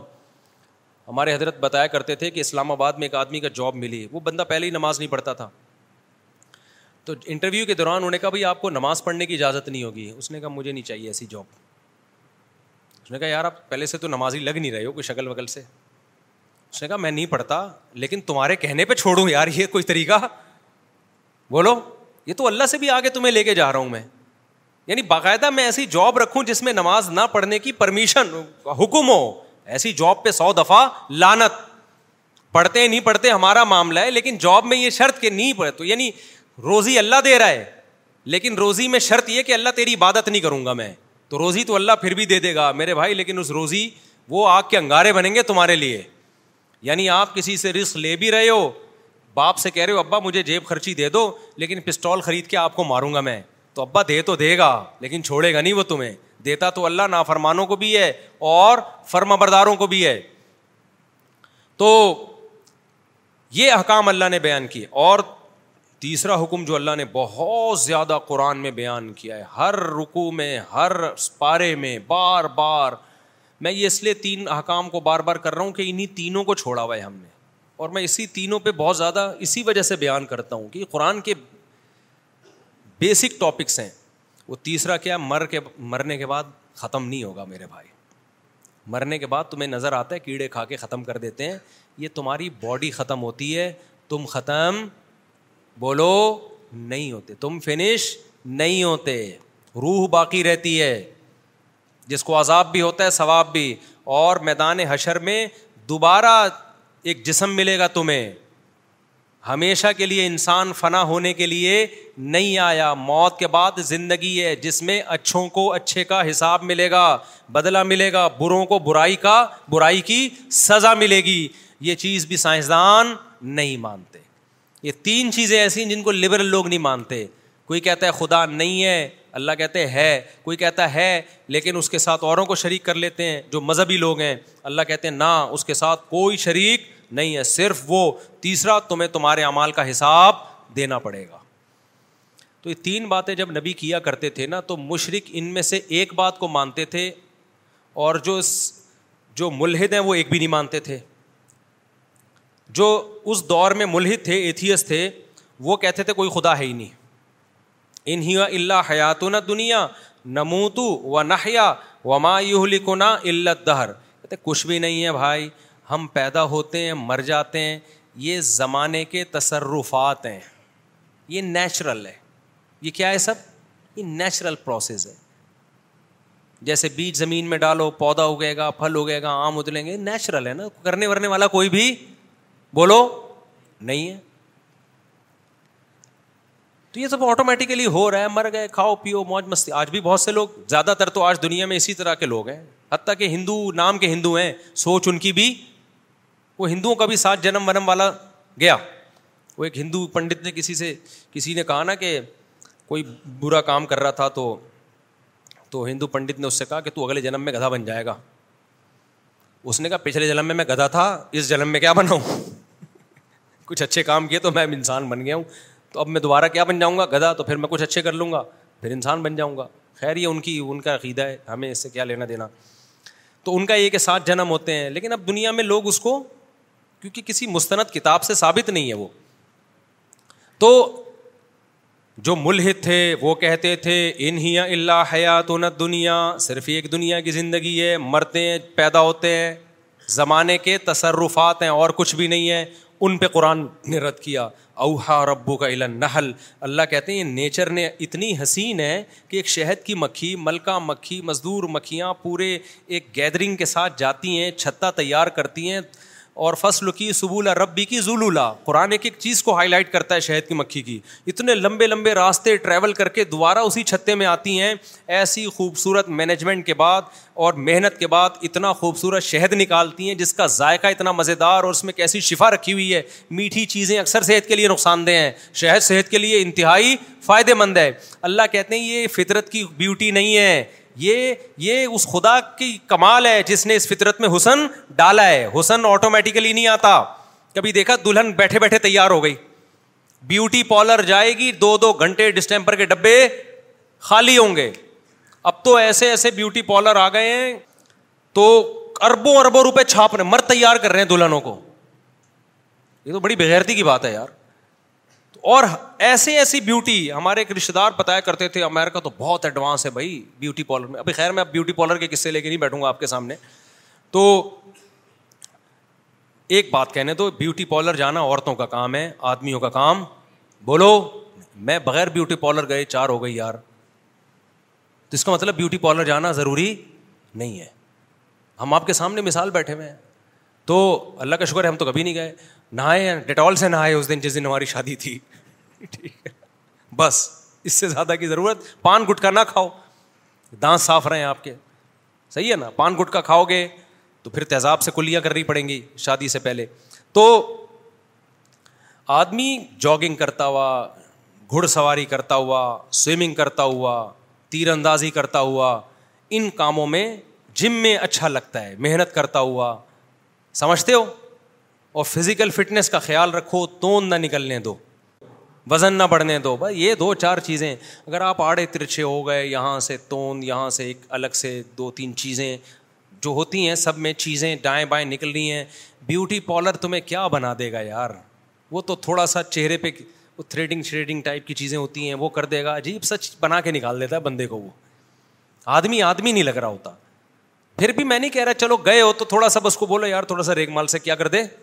گسائی کر دے اتنا کافی ہے زیادہ نہ فری کراؤ تو آدمی ہینڈسم اچھا لگتا ہے بیوٹی کس کی ہے یہ عورتوں کا کام ہے او میں افل ہلیا وہ افل خسام غیر مبین اللہ کہتے ہیں عورت زیورات میں پلتی ہے تو خواتین کے لیے ٹھیک ہے بیوٹی پارلر آدمیوں کے لیے ٹھیک نہیں ہے تو یہ ٹاپک قرآن نے بہت زیادہ بیان کیا ہے کہ اگر یہ آٹومیٹیکلی ہوتا آج میں جو سورہ فرقان ہے نا سورہ فرقان پڑھ رہا تھا ہو اللدی خلق من الما اب شرن فجا نصب و وصحرا یہ آیت مجھے بڑی پیاری لگتی ہے بڑا مزہ آتا ہے اس کو پڑھنے میں سورہ فرقان پڑھا کرو بہت مزہ آئے گا تبارک اللدی نزل الفرقان اعلیٰ ابدی لی یقون ندیرہ ایسے انداز سے شروع ہوتی ہے نا ایسا انداز ہے شروع میں انسان کو ہلا دیتی ہے بہت برکت والی ہے وہ ذات جس نے اپنے ایک بندے پر الفرقان حق اور باطل میں دودھ کا دودھ اور پانی کی پانی کی طرح فرق کرنے والی کتاب پیدا کی ہے کانسیپٹ کو کلیئر کرنے والی کتاب پیدا کی الفرقان لیکون لل نذیرہ تاکہ وہ ایک یتیم پیغمبر یتیم محمد صلی اللہ علیہ وسلم سارے جہانوں کے سارے انسانوں کو اللہ کے خوف اور اللہ کے عذاب سے ڈرا دے کیا ڈرائے کہ تم سب آزاد نہیں ہو تم میں ہر شخص سے اپنے اعمال کا حساب دینا پڑے گا اس پیغام کو لے کے محمد صلی اللہ علیہ وسلم مکہ میں آئے اور ایک یتیم پہ اللہ کہتے ہیں ہم نے قرآن اس لیے نازل کیا تاکہ یہ یتیم ساری دنیا کے سارے انسانوں کو بتا دے کہ مرنے کے بعد ختم نہیں ہونا مرنے کے بعد حساب و کتاب دینا ہے کیا جلال ہے یار اس ایک آیت میں اور نازل کب ہو رہی ہے مکہ میں جب چار آدمی بھی مسلمان نہیں ہوئے تھے اور ایسے یتیم پہ نازل ہو رہی ہے جو نہ لکھنا جانتے اور نہ پڑھنا جانتے کیا کانفیڈینس ہے یار کیا کانفیڈینس ہے Hi, I'm Daniel, founder of Pretty Litter. Did you know cats tend to hide symptoms of sickness and pain? I learned this the hard way after losing my cat, Gingy. So I created Pretty Litter, a health monitoring litter that helps detect early signs of illness by changing colors, saving you money and potentially your cat's life. Pretty Litter is veterinarian developed, and it's the easiest way to keep tabs on your fur baby's health right at home. Go to prettylitter.com and use code ACAST for 20% off your first order and a free cat toy. Terms and conditions apply. See site for details. Many یوس ڈبر to lose no matter how good we eat our leading telehealth provider with doctors day and night to partner with you in your weight loss journey they can prescribe FDA approved weight loss medication like Wegovy and Zepbound for دوسالیفائی plus دے ایکس To get started, visit plushcare.com slash weight loss. That's plushcare.com slash weight loss. اگر کوئی اس وقت ہوتا وہ کہتا بھائی تمام جہان آپ ایک مکہ میں یتیم کوئی جانتا آپ کو ہے نہیں قافلے یہاں سے نہیں گزرتے نہ پانی ہے نہ گھاس ہے اور بات کیا کر رہے ہو ساری دنیا کے سارے انسان اللہ کہتے ہیں وہ اللہ وہ برکت والی ذات ہے جس نے قرآن کو نازل کیا اس قرآن کے ذریعے ہی پھیلا دے گا اللہ اور آج پھیلا دیا نا پوری دنیا میں دنیا میں کوئی ایک چپا ایسا نہیں ہے جہاں قرآن پڑھا نہ جاتا ہو دنیا میں سب سے زیادہ نام اللہ کا لیا جاتا ہے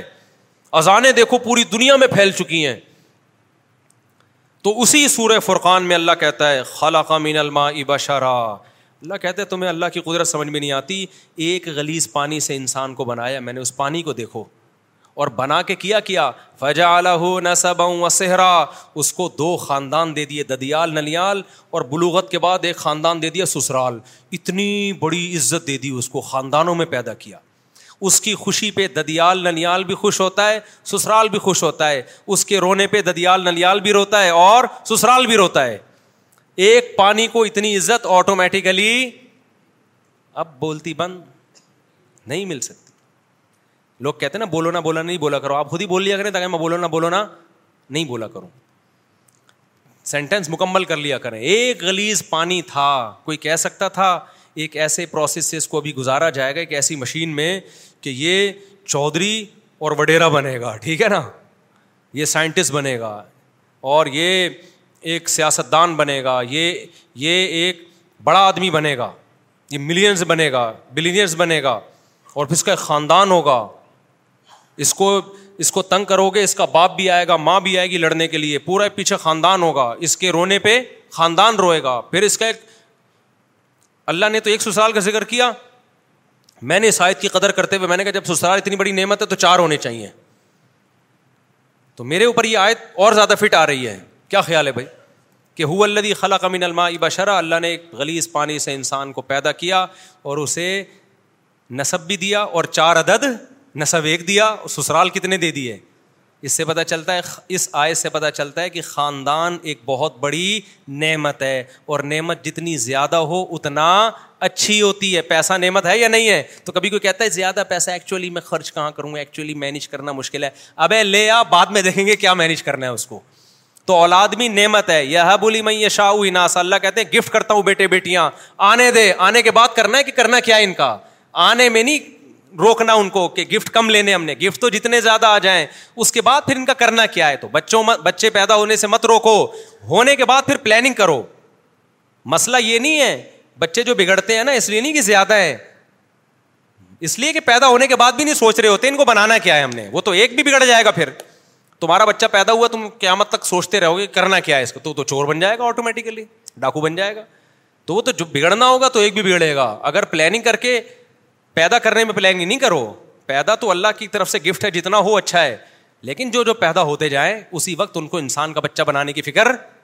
بولو کرتے چلے جاؤ کہ بگڑے نہیں ہے ایسا نہیں تو چرسیوں میں بیٹھ رہا ہے ایک بچہ بھی چرسی میں بیٹھے گا تو چرسی بنے گا اٹھارہ بچے بھی اگر بھائی انسانوں میں بیٹھیں گے تو کیا بنیں گے انسان کے بچے بنیں گے فیملی پلاننگ والوں نے تو بچے ہی روک دیا نا تو سب آؤں وہ صحرا قرآن کہتا ہے سسرال والا بنایا تو سسرال بھی جتنے زیادہ ہوں اتنے کیا ہیں اور نعمت ہے سسرال آپ کسی یہ تو ہم مذاق کرتے رہتے ہیں مذاق اڑاتے رہتے ہیں سسرال کا دل بھی چاہتا ہے لیکن اب کیا کریں مجبور ہیں لیکن یہ لیکن ویسے کتنی عزت ہوتی ہے جب آپ کا ان کے گھر رشتہ نہ ہوا ہو آپ جاؤ کوئی عزت دیتا ہے جہاں آپ کی بات ابھی شادی بھی نہیں ہوئی صرف رشتہ طے ہو گیا ہے بھائی دولہا بھائی آئے ہیں بھائی ان کا سموسے کا پوچھو ایسا نہ ہو برا لگ جائے آپ کو پتا ہے ادھر برا ادھر اس کو ٹینشن دی پارسل کدھر کرے گا یہ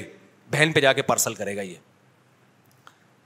سسر کو پتا ہوتا ہے داماد کو ذرا سا ٹارچر کیا میرے سامنے تو کچھ نہیں بولے گا یہ پارسل کدھر کرے گا بیٹی پہ جا کے غصہ نکالے گا کیسی رسپیکٹ مل رہی ہوتی ہے دامادوں کو کیا خیال ہے بھائی بیٹھیے آپ آئیے ورنہ کون گھسنے دیتا ہے یار اجنبی لڑکی ہوتی تو عزت دار لوگ تھوڑی گھسنے دیں بےغیرت تو آتے ہیں آ جا بھائی لیٹ کیوں آیا تو کب سے انتظار کر رہی ہے بوائے فرینڈ جو ہوگا نا تو اس میں تو ابا آج کل پریشان ہوتے ہیں جن میں جن میں غیرت ہی نہیں ہوتی تو تو قرآن کیا کہہ رہا ہے بھائی یہ اس ٹاپک یہ قرآن کہہ رہا ہے یہ آٹومیٹیکلی یہ ممکن کہ پانی کو اتنی عزت مل جائے اس کے دنیا میں آنے سے پہلے اس کے خاندانوں کا انتظام ہو جائے بلوغت کے بعد بھی انتظام ہو یہ اگر آٹومیٹیکلی ہو رہا ہوتا تو اس کائنات میں اتنی بیوٹی اتنا حسن نہیں ہوتا اس کائنات یہی وجہ ہے کہ جو قرآن کے منکر ہیں وہ اس بیوٹی سے محروم ان کے یہاں نہ سسرال ہوتا ہے نہ ددیال ہوتا ہے ایک ننیال میں ایک عدد اماں رہ گئی ہے بس خالی ان کی اور اس سے وہ جان چھڑا نہیں سکتے ورنہ گورے کا بس چلے تو وداؤٹ اما بچے پیدا ہوں کلوننگ کے ذریعے ٹیسٹ ٹیوب کے ذریعے اماں کے رشتے سے بھی کٹا دے بولو مطلب ریاست کے غلام بن کے رہو بس تم اسٹیٹ کے غلام بنو ٹیکس ٹائم پہ دے دیا کرو وہ مجبور ہے اماں سنگل مدر سارا ان کا نہ ان کے یہاں سسرال ہوتے ہیں نہ سالے ہوتے ہیں نہ سالیاں ہوتی ہیں نہ کزن ہیں نہ آہستہ آہستہ کیا ہو گیا ختم کیوں اللہ کی آیتوں کا انکار کیا تو اللہ نے خاندانوں کی جو محبتیں تھیں وہ چھین کے اس کے بدلے میں ان کو کتے پکڑا دیے اللہ نے کہ ان کتوں سے دل لگاؤ فرانس میں بھی کتے پالے جاتے ہیں میرا ویزا ریجیکٹ ہوا ہے اس چکر میں یورپ کا انہوں نے کہا ہمارا مذاق اڑاتا ہے میں نے کہا مذاق نہیں اڑا رہا بھائی آپ تو کتے پالتے ہیں ماشاء اللہ کتنے اچھے لوگ ہیں آپ لوگ کتے پالتے ہیں ہمارے کتےوں کا حال دیکھو ابھی ایک واقعہ سناؤں کتے پہ بڑا زبردست واقعہ ہے اتنے کتے ہو گئے نا اللہ کے ایم سی والوں کو بہت جزائے خیر دے کچھ رپورٹیں آئی ہیں انہوں نے کتے مارنا شروع کیے ہیں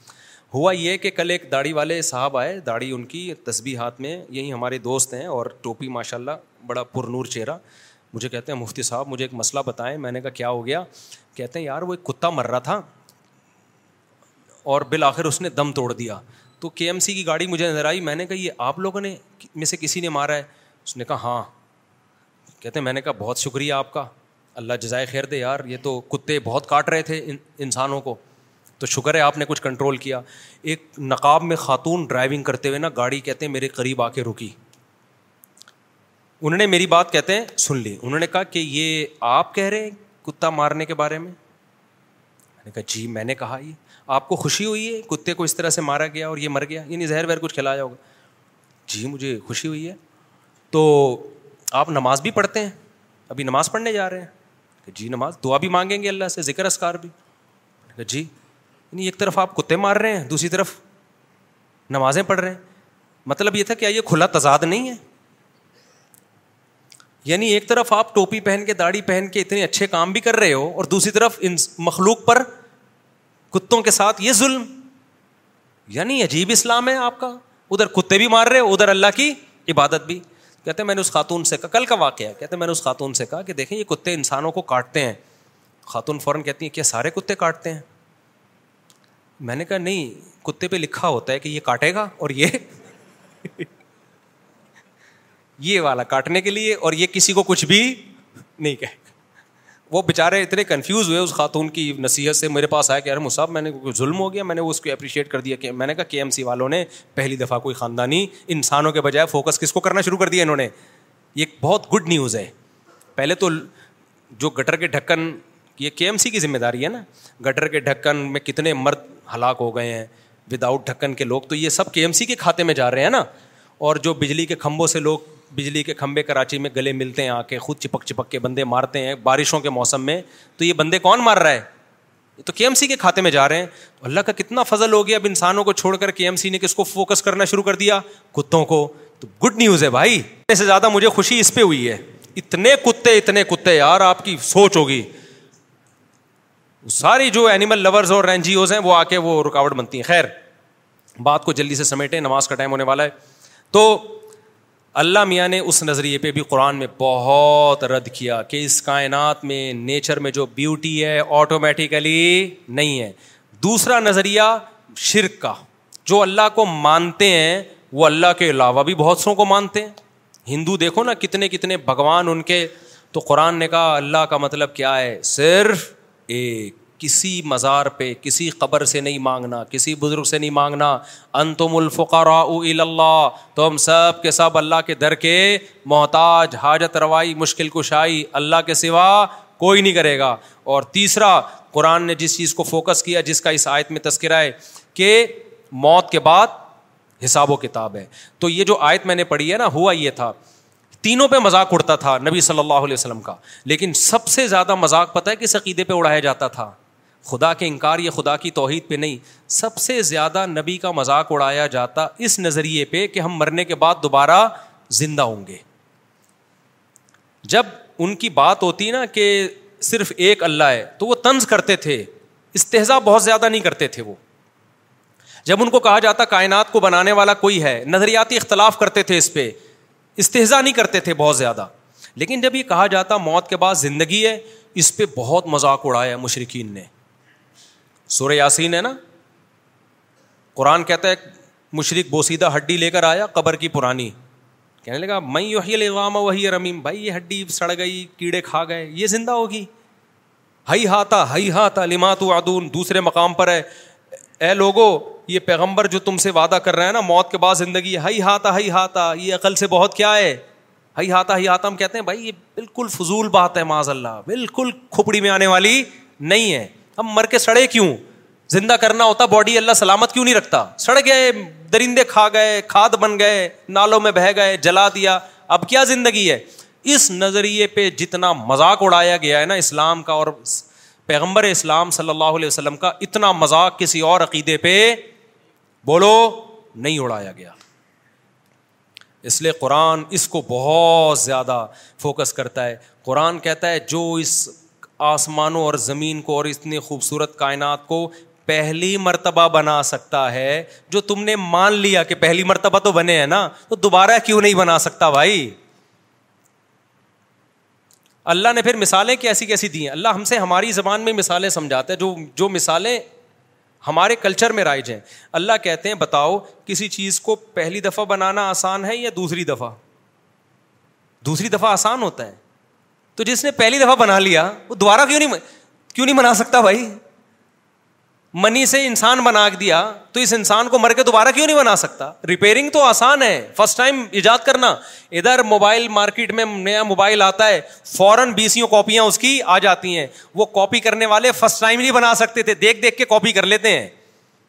افغانستان میں بمباری ہوتی تھی امریکی جہاز ہیلی کاپٹر ویپن ہوتا تھا تو چائنا والے اور تو کہتے ہیں دنیا والے پہنچ جاتے ہیں ابھی دیکھیں کاپی کریں ٹیکنالوجی فرسٹ ٹائم بنانا مشکل ہے ٹیکنالوجی کو کاپی کرنا کیا ہے آسان اللہ کہتے ہیں جب یہ کچھ بھی نہیں تھا میں نے سب بنا دیا تو تمہیں دوبارہ بنانا کیا مشکل ہے اس میں کیوں مذاق اڑا رہے ہو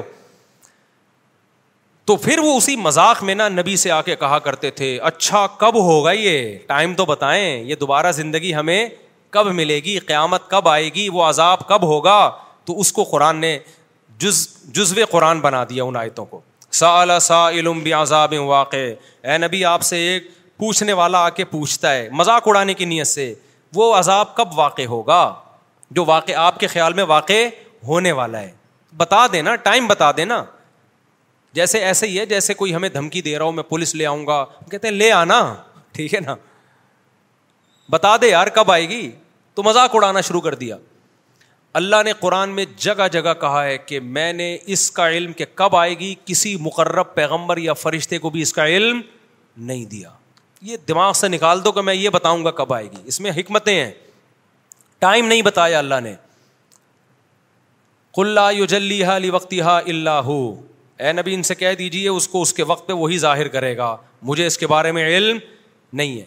میں پیغمبر ہوں پیغمبر کا کام میسنجر کا کام جو میسج ملے اس کو آگے ڈلیور کرنا ہے مجھے جو میسج ملا ہے وہ یہ ملا ہے کہ یہ بات ڈلیور کر دوں کہ تمہارا حساب و کتاب ہوگا کس دن ہوگا یہ مجھے خود بھی نہیں پتہ ایک موقف تھا اگر محمد صلی اللہ علیہ وسلم معاذ اللہ معاذ اللہ نقل قفر جھوٹے نبی ہوتے اور دنیا کی لالچ اور چاہت میں نبوت کا اعلان کیا ہوتا تو آپ کہہ دیتے سو سال بعد آئے گی کیا خیال ہے دو سو سال بعد آئے گی دو سو سال بعد کون جا کے دیکھتا بھائی نبی کو معاذ اللہ نقل کفر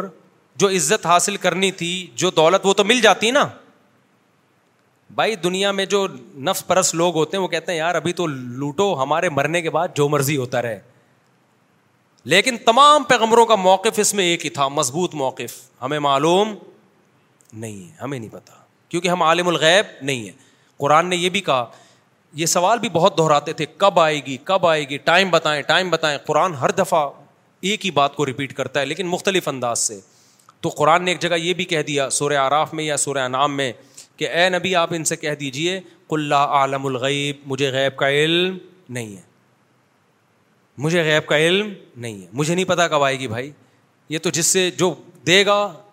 وہ بتائے گا تو پتہ چلے گا وہ نہیں بتا رہا ہے یہ فرشتے کو بھی علم نہیں بخاری مسلم کی حدیث ہے جبریل علیہ السلام نبی کے پاس آئے انسانی شکل میں اور نبی سے آ کے پوچھا کہ ایمان کیا ہے اسلام کیا ہے آپ نے بتایا ایمان ایک خدا پہ ایمان لانا موت کے بعد زندگی فرشتوں پہ ایمان جبریل نے پوچھا کہ اسلام کیا ہے آپ نے فرمایا اسلام ہے پانچ نمازیں قائم کرنا زکوٰۃ ادا کرنا رمضان کے روزے رکھنا اور حج بیت اللہ کرنا آپ نے فرمایا جبریل نے احسان کیا ہے یعنی ہر عمل میں ایکسیلنسی کسے کہتے ہیں آپ نے فرمایا انتابود اللہ کا ان کا تراہو اللہ کی ایسی عبادت کرو جیسے کہ تم اس کو دیکھ رہے ہو یعنی اللہ سے تمہارا تعلق مضبوط ہو ظاہر ہے اب تعلق مضبوط ہوتا ہے تو عبادت میں ایکسیلنسی پیدا ہوتی ہے کہ نہیں ہوتی پھر جبریل نے پوچھا اچھا بتائیں قیامت کب آئے گی آپ نے کیا جواب دیا مل مسول و انہا بھی ہر سوال کا جواب میرے پاس نہیں ہے فرمایا جس سے پوچھا جا رہا ہے اس کو پوچھنے والے سے زیادہ معلومات نہیں ہے یعنی نبی نے بتا دیا مجھے پتا ہے کہ تمہیں بھی نہیں پتہ ہے کہ کب آئے گی مجھے بھی نہیں پتہ ہے اور تمہیں بھی نہیں پتہ ہے پھر جبریل نے کہا کہ یار رسول اللہ علامتیں بتائیں قیامت کی یہ تو نہیں پتا کب آئے گی کچھ علامتیں تو ہوں گی آپ نے علامتیں بتائی ہیں ہمارے نبی نے قیامت کی علامتیں بتائی ہیں قیامت کا ٹائم نہیں بتایا اس میں ایک بڑی علامت کیا بتائی ان دل امت و ربتہ باندی اپنے آکا کو جنے گی کیا مطلب ہونا یہ چاہیے جو پیدا ہوا ہے وہ جس نے پیدا کیا اس کو اپنی ماں یا اپنا باپ سمجھے لیکن پیدا ہونے کے بعد آپ اپنا باپ پیدا کرو گے جو کہ آج کل کیا ہو رہا ہے آج کل اولادیں ماں باپ سے ڈرتی ہیں جوان اولادیں ماں باپ سے ڈرتی ہیں ماں باپ جوان اولادوں سے ڈرتے ہیں بولو نا ماں باپ ڈرتے ہیں کس سے بہویں ساسوں سے ڈرتی ہیں یا ساسیں بہوؤں سے ڈرتی ہیں ساسیں بہوؤں سے ڈرتی ہیں آج کل بہو آئی ہے بیچ کے نہ کھا جائے ہمیں ون سپون اے ٹائم بہوؤں پہ ظلم بہت زیادہ ہوا اب بھی ہوتا ہے لیکن اب ساس کو بھی لفٹ کرانا جو مدر ان لا ہے قرآن کے مطابق اس کو لفٹ کرانا انڈیپینڈنٹ انڈیویژلی انڈیویژل میں لائف گزارتی ہیں میرے ہسبینڈ ہیں یہ میں ان کی وائف ہوں آپ کون ہیں آپ ان کی مدر ہوں گی نا لائف کو انجوائے کریں اپنے ہسبینڈ کے ساتھ وہ کہہ رہی بیٹا پانی پلا دو بیٹا آج کچھ اچھی سی کھچڑی پکا کے کھلا دو تو فوراً ایک بیان چلا دیں گی بہو پہ ساس کی خدمت واجب نہیں اور ساس سسر کا اسلام میں کوئی رشتہ نہیں ہے اس کا مطلب یہ جو قرآن نے کہا ہے کہ اس نے پانی سے انسان کو پیدا کر کے نصب والا سسرال والا بنایا تو یہ سسرال والا اللہ نے ایم ہی ذکر کر دیا تو سسرال والے میں تو سب سے پہلے ساس سسر ہی آئیں گے نا شوہر کے ماں باپ ہی تو آئیں گے یہ تو اللہ میاں نے ایسے ہی کہہ دیا نئے نئے اسکالر مارکیٹ میں آ رہے ہیں کچھ بھی پھینکتے چلے جاؤ پھینکتے چلے جاؤ میں مانتا ہوں بہو پہ بڑا ظلم ہوتا ہے وہ حرام ہے ناجائز ہے جو آج کل ظلم چل رہا ہے مارکیٹ میں لیکن یہ بھی نہیں ہے کہ بہو اور ساس کا کوئی رشتہ ہی نہیں ہے جو بھائی رشتہ ہے اور ایک محترم رشتہ اللہ نے بنا دیا تو خیر کہاں سے بات جلدی جلدی جلدی ٹائم بہت کم رہ گیا جلدی کدھر کدھر چھوڑا ہے میں نے پانی ہاں ان طلی دل امت رب بتا نبی نے فرمایا قیامت کی علامات ہیں کہ باندھی اپنے آکا کو جنے گی یعنی باپ اپنے باپ کو جنے گا آج کل جو ابا سے پیدا ہو رہے ہیں نا وہ ابا کے باپ پیدا ہو رہے ہیں ابا پوچھ ہی سکتے تو لیٹ کیوں آ رہا ہے پوچھ سکتے ہیں آج کل جوان اولادوں سے گٹر کے ڈھکن پہ اتنی دیر سے کیا کر رہا تھا بیٹھا ہوا فوراً جو فلمیں ڈرامے دیکھتے ہیں نا ڈیڈی پاپا ایک تو ابو بلوایا کرو یار ابا کو ابو کے لفظ میں کتنا پیار ہے یار شکر ہے ہم اپنے ابو کو ابو بولتے تھے پاپا ڈیڈی بھی جائز ہے بابا بھی جائز ہے میرے ایک چینل کے بچے مجھے بابا بولتے ہیں تین چینلوں کے ابو بولتے ہیں میرے پاس تو ہر قسم کی سہولت ہے ڈیڈی بھی بلوا سکتا ہوں لیکن جو بابا بولتے ہیں نا میرا دل چاہتا ہے وہ مجھے کیا بولیں ابو بولیں ابو کے لفظ میں بڑا پیار ہے یار خیر بابا پاپا ڈیڈی بھی چلتا ہے ایک تو ہمارے جاننے والے ہیں وہ ناراض نہ ہو جائیں ان کے بابا پاپا اس طرح کتنے ہیں تو لوگ کہتے ہیں بیکری کا سارا آئٹم ان کے یہاں پاپا بھی اور پتہ نہیں مختلف چیزیں ان کے یہاں ہیں اور بھی ہیں وہ نہیں لوں گا وہ پھر ناراض ہو جائیں گے وہ سارے بیکری کے آئٹم ہیں جو انہوں نے گھر میں لا کے رشتوں کے نام رکھے ہوئے ہیں تو ابو کا لفظ میں کیا ہے امی کے لفظ میں کیا ہے پیار ہے بہت امی ابو کتنا پیارا لفظ لگتا ہے سارے چیزیں گوروں کی ڈیڈ جب ڈیڈ بولو گے نا تو بولے گا او oh, dad what are you doing صحیح ہے نا وہ پھر پوری انگلش لے گا آدھی نہیں لے گا وہ ابو کو ایسا بولنا بہت ابو کے لفظ میں اتنا پیار ہے ابو یہ کیا کر رہے یہ نکلتا ہی نہیں ہے منہ سے ابو بول دیا تو بس ہتھیار آپ نے ڈال دیے اب ایسا نہ ہو ڈیڈی کو جا کے کچھ الٹا سیدھا بولنا شروع کر دو ڈیڈ بول رہے ہو ابو بول رہے ہو چلو جو مرضی بولو لیکن باپ کو سمجھو کیا باپ ہے وہ تمہیں ڈانٹ سکتا ہے ضرورت پڑے تو تھپڑ بھی لگا سکتا ہے مار دے آگے سے سینا مت اکڑا کرو یہ قیامت کی علامات ہیں کہ بڑے چھوٹے بن جائیں گے اور چھوٹے کیا بن جائیں گے باپ بن جائیں گے وقت مکمل ہو گیا اذان بھی ہونے والی ہے تو یہ تین ٹاپک سمجھ میں آ گئے تو سا اللہ علم بھی عذاب واقعی میں بھی یہی کہ اس نے پوچھا کب آئے گی تو اللہ نے فرمایا لل کافری علیہ صلی دافع جب آئے گی یہ تو میں نہیں بتاؤں گا لیکن یہ بتا دوں جب آئے گی تو کس کوئی بھی اس کو ٹال نہیں سکتا تو خود کہے گا کہ یہ کیوں آ گئی ہے قیامت اللہ تعالیٰ ہمیں سمجھنے کی عمل کی توفیق عطا فرمائے نماز کے بعد تھوڑی دیر سوال جواب کا سلسلہ ہوگا جو بیٹھنا چاہیں بیٹھ سکتے ہیں جانا چاہیں جا سکتے ہیں اللہ یہ آدھے گھنٹے کی ہوگی آدھے گھنٹے کے بعد مجھے بتا دیں تاکہ یہ ختم ہو جائے بیٹھتے ہیں تو بیٹھے ہی رہتے ہیں چلتے رہتے ہیں آٹھ بج کے پانچ منٹ ہو رہے ہیں تو آٹھ بج کے پینتیس منٹ پہ اس کو ختم کرنا ہے کوشش یہ مجھے ایک اور چیز یاد بتائیں پتلوں کو موٹا کرنے کا جو پتلے باریک باریک لڑکے ہوتے ہیں نا لانڈے لپاڑے وہ چاہتے ہیں موٹے ہو جائیں تو اس پہ میں کچھ بات کروں گا ابھی میرے بھائی نے بیس لاکھ کی کار لی اور کہا کہ آدھی تیری جب تجھے سہولت ہو پہلے دے دیا پیسے دے دینا اب اس بات کو ایک سال ہو گیا ہے تو زکوٰۃ کون ادا کرے گا ان دس لاکھ پر بھائی یا میں جب بیس لاکھ کی گاڑی خرید لی تو گاڑی آپ کی ہو گئی نا گاڑی بیچنے کے لیے خریدی تھی تو پھر تو زکوٰۃ دونوں پہ آدھی آدھی اگر بیچنے کے لیے خریدی نہیں تھی تو پھر تو زکوٰۃ کسی پہ ہے ہی نہیں اتنا اچھا بھائی مارکیٹ میں کہاں سے آ گیا میرے گھر والے تیجے چالیسویں کے قائل ہیں مگر واحد میں نہیں ہوں تو اگرچہ اگرچہ میرے خاندان میں سے کسی کی میت ہو جاتی ہے تو میں کیا کروں میت کا کھانا کھاؤں یا نہیں کھاؤں اور اس کا کھانا کھانا جائز ہے یا نہیں لوگ صدقہ زکوٰۃ کے طور پر بھی کھانا کھلاتے ہیں آپ کے ہاں جب کسی کی میت ہو جائے تو آپ تعزیت کے لیے جائیں اگر آپ سفر کر کے گئے ہیں بھوک لگی ہوئی ہے آپ کو اور اس دوران کھانا آ جائے تو کھا لیں آپ کھانے کا ٹائم ہو اور اگر ایسا نہیں ہے تو تعزیت کریں تین دعائیں دیں ان کو اعظم اللہ اجرک و احسنا اک و غفر علی میتک یہ تین دعائیں صحیح حدیث سے ثابت ہیں تین الفاظ کہہ دیں کہ اللہ اس غم پہ آپ کے اجر کو بڑھا دے اور احسنا اک اللہ آپ کو صبر کی توفیق دے اور میت کی مغفرت کرے یہ الفاظ کہیں تھوڑا ہاتھ رکھا تسلی دی اور پتلی گلی سے نکل لیے بس ہاں کھانے کا ٹائم تھا بھوک لگ رہی تھی اور سفر بھی گھر بھی قریب نہیں ہے بعض دفعہ ہمارے رشتے دار کا ملیر میں انتقال ہو گیا تو اب وہاں ملیر میں آدمی اتنی دور جائے بھوک لگ رہی اور پھر ہم کفن دفن میں بھی تھے جنازہ پڑھ کے دفن دے کے آئے تو مجھے لگ رہا تھا اگلا جنازہ ہمارا ہوگا اگر ہمیں کھانا نہیں ملا تو ان لوگوں نے کہیں اڑوس پڑوس والوں نے جو بھی میت کے لواحقین آئے ہوئے تھے ان کے لیے کھانے کا انتظام کر لیا تو یہ ضرورت ہے اس کا میت والا کھانا یہ کھانا نہیں کہلائے گا دور سے رشتے دار آئے ہوئے ہوتے ہیں نا میت کو دفنانے کے لیے تو میت کے گھر والوں کو نہیں چاہیے بلکہ اڑوس پڑوس والوں کو چاہیے ان دور کے رشتے داروں کے لیے کھانا پکا دیں یہ میت کے اصال ثواب والا کھانا نہیں ہوتا یہ کھانا ہوتا ہے جو اتنی دور سے بےچارے آئے ہوئے ہیں ان کا کیا جرم ہے انہوں نے تھوڑی مارا ہے کہ ان سے کھانا چھین رہے ہو آپ وہ تو زندہ ہے نا ان کو کھلاؤ ٹھیک ہے نا ایک بھاری آدمی کا انتقال ہو گیا تو کوئی اس کو کندھا ہی نہیں دے رہا وہ بہت بیچارہ وزنی تھا چارپائی اتنی بھاری تھی تو اب وہ میت کا بیٹا کہتا ہے یار کندھا تو جس کو بولتا ہے وہ کہتا ہے ہم نے تھوڑی مارا ہے ہم نے تھوڑی مارا ہے جو ہم سے ہم کندھا دلوا رہے بھائی تو اب یہ ہوتا ہے کہ وہ بیچارے تعزیت کے لیے آئے دور دور سے کہیں جا نہیں سکتے اتنا بڑا کراؤڈ کہیں ہوٹل میں بھی نہیں جا سکتا تو اڑوس پڑوس کے ذمے ہے کہ وہ میت والوں کے کھانے کا بھی انتظام کریں اور ان کے جو ریلیٹیو ملنے کے لیے آئے ہوئے ہیں ان کے لیے کھانے کا بھی انتظام کریں تو یہ یہ اس میں کوئی حرج نہیں ہے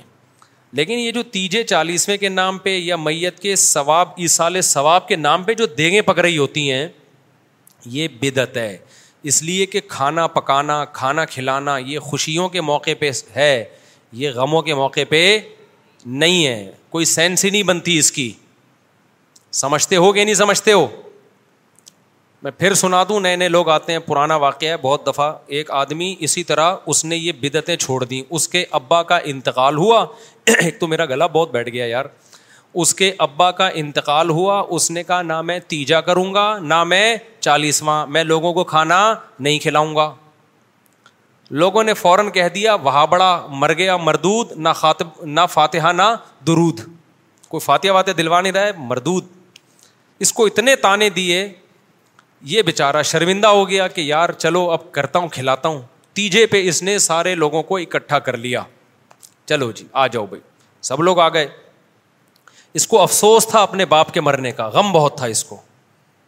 اس کا دل نہیں چاہ رہا تھا کہ لوگوں کو مرغا کھلائے اب آپ کو پتا ہے تیجے پہ دال وال کوئی نہیں کھلاتا پکتے مرغے ہی ہیں اور عجیب بات ہے تیجے چالیس میں کا کھانا مزے کا بہت ہوتا ہے ہم بچپن میں کھاتے تھے اللہ معاف فرمائے توبہ کر لی ہم نے ہمیں اس وقت کیا صحیح غلط کہا ہمارے گھر میں کبھی نہیں ہوئے تیجے چالیس میں کے کھانے ہمارے والد صاحب تو بہت خلاف تھے ان چیزوں کے والد بھی دادی تو ہماری کھاتی نہیں تھیں میں مردوں کے کھانے وہ کہیں پتہ نہیں یہ لوگوں کے پیٹ میں اترتے کیسے ہیں مردوں کے کھانے تو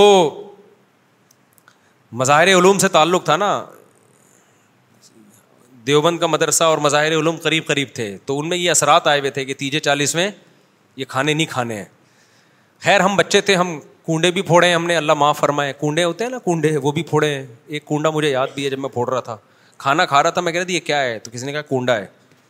ہمیں نہیں پتا تھا ہوتا کیا ہم نے کہا کھا لو بڑے ہو کے تحقیق کریں گے کہ کیا تھا یہ اچھا خیر تو اس نے کیا کیا دیکھ پکوا کے لوگوں کو بٹھا دیا مرغے برغے بوٹیاں ووٹیاں لوگوں نے ایک دم لیگ پیس نکالے اور قریب جیسے ہی لے کر گئے ہیں اس نے کہا ایک منٹ میری بات سن لو کائنڈلی ایک دفعہ اس نے کہا جب یہ اکٹھے ہوئے ہیں ان کو شرم نہیں آ رہی تو کھائیں لیکن کچھ شرم تو دلاؤں نا ان کو اس نے کہا ایک دم اسٹاپ سب رک گئے نا یہاں اسٹائل دیکھ رہے ہیں یہاں آ کے رک گئے اس نے کہا بھائی دیکھو بات یہ ہے کہ میرے باپ کا انتقال ہو گیا میں غم سے مرا جا رہا ہوں خدا کی قسم میرے منہ میں خشک نوالا نہیں اتر رہا اور تم لوگ میرے گھر میں مرغے کھانے کے لیے آئے ہو تمہیں شرم نہیں آتی چلو بسم اللہ کرو دوبارہ ایک دفعہ میں یہ مزہ نہیں آتا ایک دفعہ میں مزہ نہیں آتا اس نے کہا میرے باپ کا انتقال ہو گیا ہے غم سے میرے منہ میں خشک نوالا نہیں اتر رہا اور تم لوگ میرے ہی گھر پہ مرغے کھانے کے لیے آ گئے ہو تمہیں شرم نہیں آتی چلو بسم اللہ کرو لوگوں نے کہا کم وقت تو نے ہمیں بسم اللہ کے قابل چھوڑا کہاں ہے اس نے کہا کھلا رہے ہو تو آر تو دلاؤ نا ہمارے حضرت مفتی رشید احمد صاحب رحمہ اللہ تعالیٰ فرمایا کرتے تھے پرانا زمانہ تھا لوگوں کو غیرت آ گئی اب اگر آپ کہیں نا تم مردوں کی میت کے گھر مردے کا کھانا کھانے آ گئے ہو تمہیں شرم نہیں آتی لوگ کہیں گے نہیں آتی بسم اللہ کر کے پھر بھی کھائیں گے حضرت فرمایا کرتے تھے اگر یہ ہاتھ لے جا کے بوٹی چھیننے کی کوشش کرے گا تو گوشت بوٹی کے ساتھ اس کا ہاتھ بھی چبا ڈالے گا وہ ہاتھ بھی کھا جائے گا چھوڑے گا نہیں اس لیے میں بار بار کہتا ہوں اسلام میں کھانا پینا سنت نہیں ہے روزے رکھنا سنت ہے روزے رکھنے والے مارکیٹ سے کیا ہو رہے ہیں شارٹ منہ کو لگام ہی نہیں ہے روزے رکھو روزوں کی عادت ڈالو صحت بھی اچھی ہوگی کانفیڈینس پیدا ہوگا خواہشات پہ غلبہ حاصل ہوگا ہمارے نبی تو ایک ٹائم کھایا ایک ٹائم نہ کھا کھا کھا کے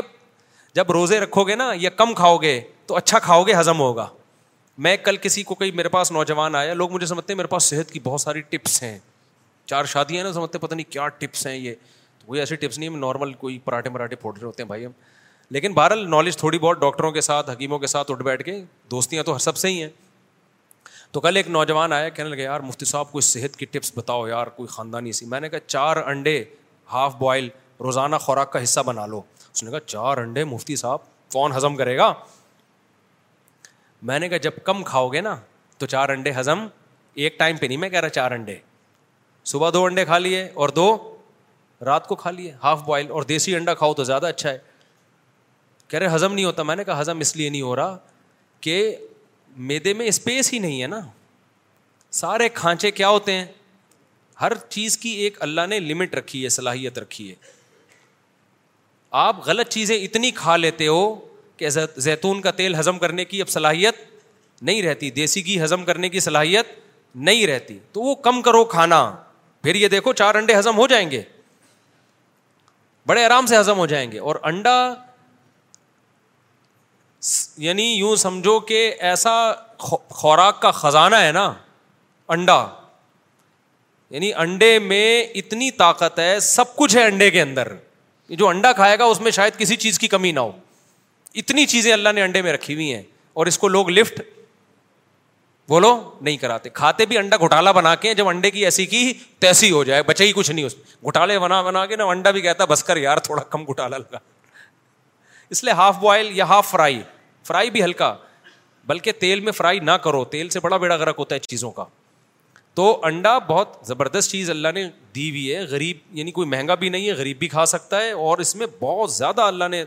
طاقت قوت رکھی ہے اس میں جو فیٹ ہے نا انڈے کی زردی میں وہ صحت کے لیے نقصان دہ نہیں ہے وہ فیٹ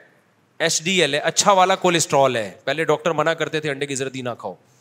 تو انڈے کی زردی کھاؤ آپ انڈے انڈے کھاؤ زردی سفیدی دونوں چیزیں پھر آپ ڈرائی فروٹ کھاؤ لوگ فوراً کہتے ہیں ڈرائی فروٹ تو بہت مہنگا ہے جو آپ پھوڑ رہے ہو نا صبح شام جو خوراکیں بریانیاں اور نہاریاں کبھی کبھار ہم بھی پھوڑ رہے ہوتے ہیں پھوڑ لیں کوئی حرج نہیں ہے روزانہ ڈیلی کا معمول اتنا کھانے کا نہ بنائیں آپ پھوڑنے کے لیے ایک ٹائم رکھیں چوبیس گھنٹے میں ایک ٹائم پھوڑنا ہے باقی کھانا ہی نہیں ہے باقی نہیں زیادہ کھائیں یہ بہت نقصان دہ کھانا زیادہ روٹی چاول جو بھر بھر کے پھوڑ رہے ہیں بہت صحیح چلتا ہے آدمی میں نے کل کھانا کھایا ہے دس بجے سمجھ رہے ہو اور پھر ابھی تک نہیں کھایا فٹ فاٹ چل رہا ہوں کہ نہیں چل رہا کیا ہو گیا بھائی آپ سمجھ رہے میں جھوٹ بول رہا ہوں خدا کی قسم میں نے کل رات دس بجے کھانا کھایا ہے اچھا کھایا پیٹ بھر کے اس کے بعد اب سک سے کھانا کھانا نہیں کھایا اب تک آپ کو پھر کیا کھایا چل کیسے رہے ہو ابھی میں نے بیان سے پہلے میرا خیال ہے چار پانچ کھجوریں کھائی ہیں اور لیمن اور جو میرا وہ نہیں دیسی شہد جو میں نے چھتے کا نکالا تھا اس کا شربت پیا ہے فٹ فاٹ ہوں کہ نہیں کوئی مجھے ویکنیس محسوس نہیں ہو رہی کوئی بیان میں کمزوری محسوس نہیں ہو رہی ایک ڈیڑھ گھنٹے کا بیان کر کے میں گھر گیا ہوں تو اسی شربت کے دو گھونٹ پی کے آیا ہوں میں سمجھتے ہو کہ نہیں سمجھتے نہیں سمجھ میں آئے گی رہنے دو پھوڑو طبیعت سے ایک دن دھماکے کے ساتھ کیا ہو جاؤ گے انتقال ہو جائے گا انتقال تو ہمارا بھی ہو سکتا ہے موت کا تو اللہ ہی جب جانے بیٹھے بیٹھے اچھا بلے صحت مند لوگ مر جاتے ہیں لیکن اتنا کھانا اللہ کی قسم ہماری صحت کے لیے بالکل بھی ضروری نہیں ہے جتنا ہم کھا رہے ہیں پرسوں میں کسی دعوت میں تھا میں نے طبیعت سے پھوڑا نا تو انہوں نے کہا مساو آپ تو بہت کھا رہے ہو میں نے کہا چوبیس گھنٹے میں اب کھایا میں نے اب بتا زیادہ کھا رہا ہے کہ نہیں کھا رہا رہا بہت کم کھایا پھر تو آپ نے چوبیس گھنٹے تو نہیں صبح ناشتہ کیا تھا میں نے تو دوپہر نہیں کھایا تھا تو تو اس لیے جب کم کھاؤ گے نا تو پھر اچھا ورنہ آپ کھجوریں کھا کے دکھاؤ ہزم کہاں ہوتی ہیں شہد بھی ہزم نہیں ہوتا لوگ شہد کھاتے ہیں سینے میں جلن شروع ہو جاتی ہے اس لیے کہ پہلے آپ نے اتنا کچھ کھایا ہوا ہے کہ اب اچھی چیزوں کے لیے آپ نے اسپیس بولو نہیں چھوڑا اب نہیں اچھی چیزیں ہضم ہوں گی آپ کو اچھا اس میں ایک بات یہ ڈرائی فروٹ بادام پستہ یہ بہت ہی خاندانی چیزیں ہیں اینٹی ایجنگ ان میں ایلیمنٹ ہوتے ہیں جو آپ کو جوان رکھتے ہیں دیر تک صحت اچھی رکھتے ہیں لیکن اب بادام کس وقت کھائے آپ نے صبح دو پراٹھے کھا لیے اب بادام کچھ نہیں اب بادام بگاڑے گا آپ کو جا کے اس کی جگہ ہی نہیں ہے بھائی یہ بہت دیر سے ہضم ہونے والی چیزیں اخروٹ بادام پستے کس وقت کھائے گا تو اسپیس چھوڑے گا تو کھائے گا نا اس یعنی وہ کچھ بش میدا ہر وقت ہی بھرا رہتا ہے تو پھر چائے پی لے گا تو یہ نہیں ہوتا پھر ایسے نہیں پھر جیسے چل رہے ہو پھر یہ بادام بادام باتیں چھوڑ دو اس کی تو وہ میرے پاس آئے گا اس کو صحت کی چیزیں بتائیں میں نے کہا نہیں بتاؤں گا میں کوئی فائدہ نہیں ہے بتانے کا کیونکہ پھر کسی کا تیجا آ جائے گا تو وہاں چلا جائے گا وہاں بریانی پھوڑ دی پھر کسی کا چالیسواں آ رہا ہوگا ہر شخص کا کہیں نہ کہیں تیجا بھی آ رہا ہے اور چالیسواں بھی آ رہا ہے پھر نئی میتیں بھی مارکیٹ میں آ رہی ہیں تو تیجے چالیس میں پھر ادھر سے بریانی ادھر سے کوفتے ادھر سے فلانا ادھر سے ڈمکانا یہ آ گیا وہ آ گیا ہوتے ہوتے بے دن تو بادام پستوں کے لیے انڈے کے لیے ایک انڈا بھی تمہارے اگر ہضم ہو رہا ہے نا تو یہ موجزہ ہے بھائی تو اس لیے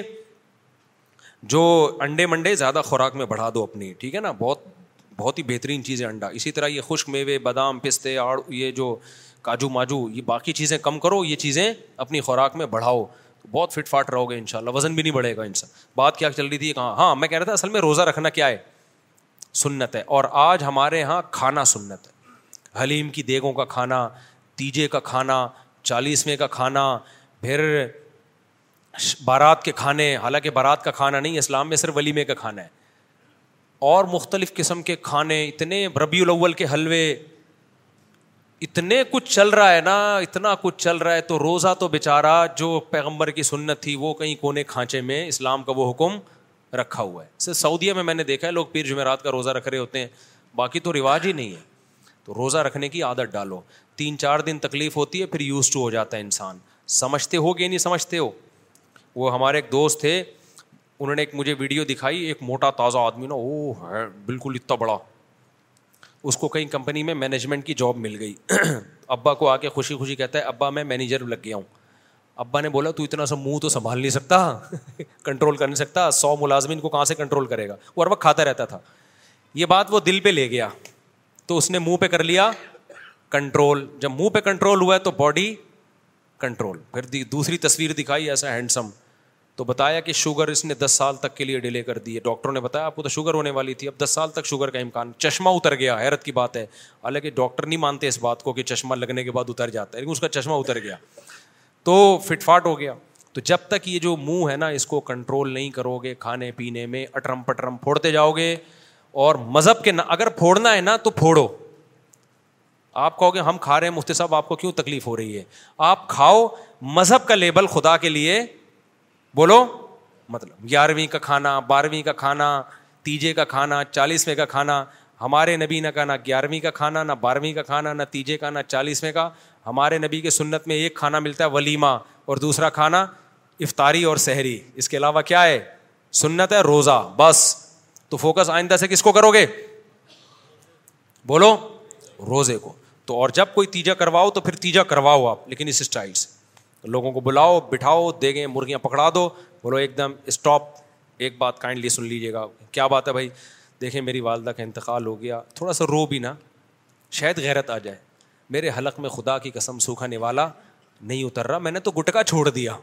جس کے بغیر میں رہتا نہیں تھا اور آپ ہو میرے گھر میں ہی بریانیاں پھوڑنے قورمے پھوڑنے آئے ہو آپ کو شرم نہیں آتی بسم اللہ کیجیے نا آپ کیوں دیر کر رہے ہیں آئے نا کھانے کے لیے غیرت ہوگی تو اٹھ کے چلے جائیں گے اور پھر کسی غریبوں میں وہ جا کے صدقہ کر دو غیرت نہیں ہوگی جو کہ بظاہر مشکل لگ رہا ہے پھر کھائیں گے آئے ہیں اگر غیرت ہوتی تو آتے کیوں بھائی طلاق کے بارے میں اسلام کا کیا حکم میں تین طلاق ایک صلاق دینے سے تین ہو جاتی ہیں کئی دفعہ ریکارڈ کروا چکا ہوں بھائی قرآن حدیث سے صاف پتہ چلتا ہے اکٹھی تین طلاقیں تین ہی ہوتی ہیں اس میں کسی ایک صحابی سے بھی منقول نہیں ہے کہ اکٹھی تین طلاقیں ایک ہوتی ہیں آج بھی اس پر میں نے تفصیلی بات کی ہے فجر کی نماز میں اگر فرض نماز ہو رہی ہو تو ہم پیچھے سنت ادا کریں جس جگہ جماعت ہو رہی ہے عین اسی جگہ کھڑے ہو کر سنتیں ادا کرنا جائز نہیں ہے لوگ وہیں کھڑے ہو کے سنتیں پڑھ رہے ہوتے ہیں کیا ہم کیا بولے بھائی خود قرآن پاک کا ترجمہ پڑھ سکتے ہیں کچھ علماء کہتے ہیں کہ آپ پڑھو گے تو گمراہ ہو جاؤ گے نیز ہمارے یہاں ہر مسلک نے اپنے اپنے قرآن پاک بنائے ہوئے ہیں جس کی عربی تو ایک جیسی ہے پر ترجمہ مختلف ہے آپ بتائیے ہم ترجمہ تفسیر پڑھیں دیکھو یہ عجیب بات ہے لوگ کہتے ہیں علماء قرآن کا ترجمہ پڑھنے سے منع کرتے ہیں بار بار اس پہ بھی میں کہہ چکا ہوں علماء اگر قرآن کا ترجمہ پڑھنے سے منع کرتے تو ترجمہ کرتے کیوں یہ تو علماء علما نے ہی تو ترجمے کیے ہیں یہ اس لیے تو کیے ہیں کہ لوگ پڑھیں چند اسکالرز ہوتے ہیں جو کچھ بات کہہ دیتے ہیں تو علماء کے مخالف لوگ ان اسکالرس کی بات لے کے پروپیگنڈا کرتے ہیں دیکھو علماء ایسا کہہ رہے ہیں دیکھو حالانکہ سارے علما نہیں کہہ رہے ہوتے ورنہ ترجمے کرتے کیوں علما تو ترجمے کیے اس لیے تاکہ عوام اس کو پڑھے بلکہ ہم تو کہتے ہیں عربی سیکھو میری تو عربی کے لیکچر چار سال پہلے میں نے ریکارڈ کروائے تھے عربی کے لیکچرز ہیں گرامر کے تاکہ آپ کو قرآن عربی میں سمجھ میں آئے ترجمے میں بات نہیں بنتی علماء ہی قرآن پڑھا رہے ہیں ترجمے بھی پڑھا رہے ہیں تفسیریں بھی لکھ بھی رہے ہیں پڑھا بھی رہے ہیں ہاں ہم یہ ضرور کہتے ہیں کہ مستند عالم دین کا ترجمہ پڑھو اور مستند عالم دین کا کی تفسیر پڑھو ہر آڑے ترچے کی تفسیر نہیں پڑھو لوگ تفسیروں میں گڑبڑ بھی کرتے ہیں لوگ تفسیر اس لیے کہتے ہیں تاکہ ترجمہ صحیح طرح سے سمجھ میں آئے کیونکہ صرف ترجمہ وداؤٹ تفسیر پوری طرح سمجھ میں نہیں آتا کیوں آیتوں کے شان نزول ہوتے ہیں آپ خالی ترجمہ پڑھ رہے ہو آپ کو پتہ ہی نہیں کہ اس کا یہ کس سیاق و سباق کیا ہے کس بیس پہ یہ نازل ہوئی ہے تو جب تک وہ سامنے نہیں ہوتا سمجھ میں نہیں آتا اچھا بھائی میرا نام ساجد ہے اور میں دو ہزار سولہ تک بالکل صحیح تھا اس کے بعد میرے جوڑ میں درد آیا مجھے ہسپتالوں میں گھمایا اور علاج نہیں ہوا میں بیماری کی مجھے بیماری کی وجہ نہیں سمجھ آ رہی تھی اس کے بعد مولانا کے پاس گئے انہوں نے کہا کسی نے مجھ پر کچھ کیا ہے پھر میں نے پھر بھی میں ٹھیک نہیں ہوا جگہ جگہ علاج کرا چکا تھا یعنی کسی نے کچھ گھٹنے پہ کیا ہے ڈائریکٹ جا کے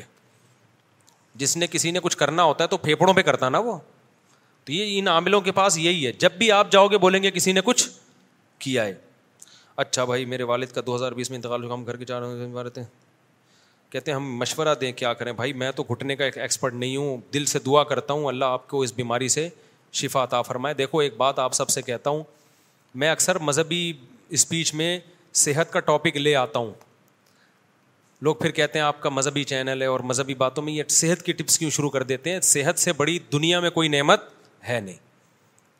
صحت سے بڑی کوئی نعمت نہیں ہے بیمار ہونے کے بعد آدمی جو پچھتاتا ہے نا اور دیکھو ایک بیماری اللہ کی طرف سے ہوتی ہے اس میں اللہ کی مدد بھی ہوتی ہے تسلی بھی ہوتی ہے ایک میری اور آپ کی حماقتوں سے ہوتی ہے اس میں صبر نہیں ملتا انسان کو انسان یہی روتا رہتا ہے کاش میں پرہیز کر لیتا کتنی بیماریاں ایسی ہیں جو آپ تھوڑی بہت لائف اسٹائل چینج کر کے روک سکتے ہو لیکن جب ہو گئی نا پھر وہ ختم نہیں ایک میں مثال دیتا ہوں پوری دنیا میں ایک وائٹامن ڈی جو ہے نا کیلشیم کی کمی ایک مسئلہ بنا ہوا ہے چالیس سال کے بعد بہت سارے لوگوں میں وٹامن ڈی کی کمی ہے ڈاکٹرس کہتے ہیں ایک ریسرچ سے ثابت ہو گیا ہے دھوپ نہ لینے سے ہوتی ہے اکثر بیماری ہے ہم دھوپ چھوڑ دیا نا ایئر کنڈیشن کمروں میں بیٹھے رہتے ہیں لیکن ڈاکٹر کہتے ہیں کہ اگر ایک دفعہ وٹامن ڈی کی کمی ہو گئی نا چوبیس گھنٹے بھی دھوپ میں بیٹھا رہے گا اب یہ کمی پوری نہیں ہوگی اس کو میڈیسن لینی پڑے گی تو نیچر سے جب آپ بغاوت کرتے ہیں نا تو پھر دوبارہ ریپیئرنگ نہیں ہوتی آدمی کی بہت مشکل ہو جاتا ہے آپ ابھی سے احتیاط کرو ایکسرسائز کرو وزن کو مینٹین کرو شوگر نہیں ہوگی ان شاء اللہ لیکن ایک دفعہ شوگر ہو گئی پھر سارا دن ایکسرسائز کرتے رہو شوگر نے ٹھیک نہیں ہونا ہے بلڈ پریشر ہے اور بیسیوں قسم کی بیماریاں ہیں تو بہتر نہیں ہے کہ یار پہلے احتیاط کر لو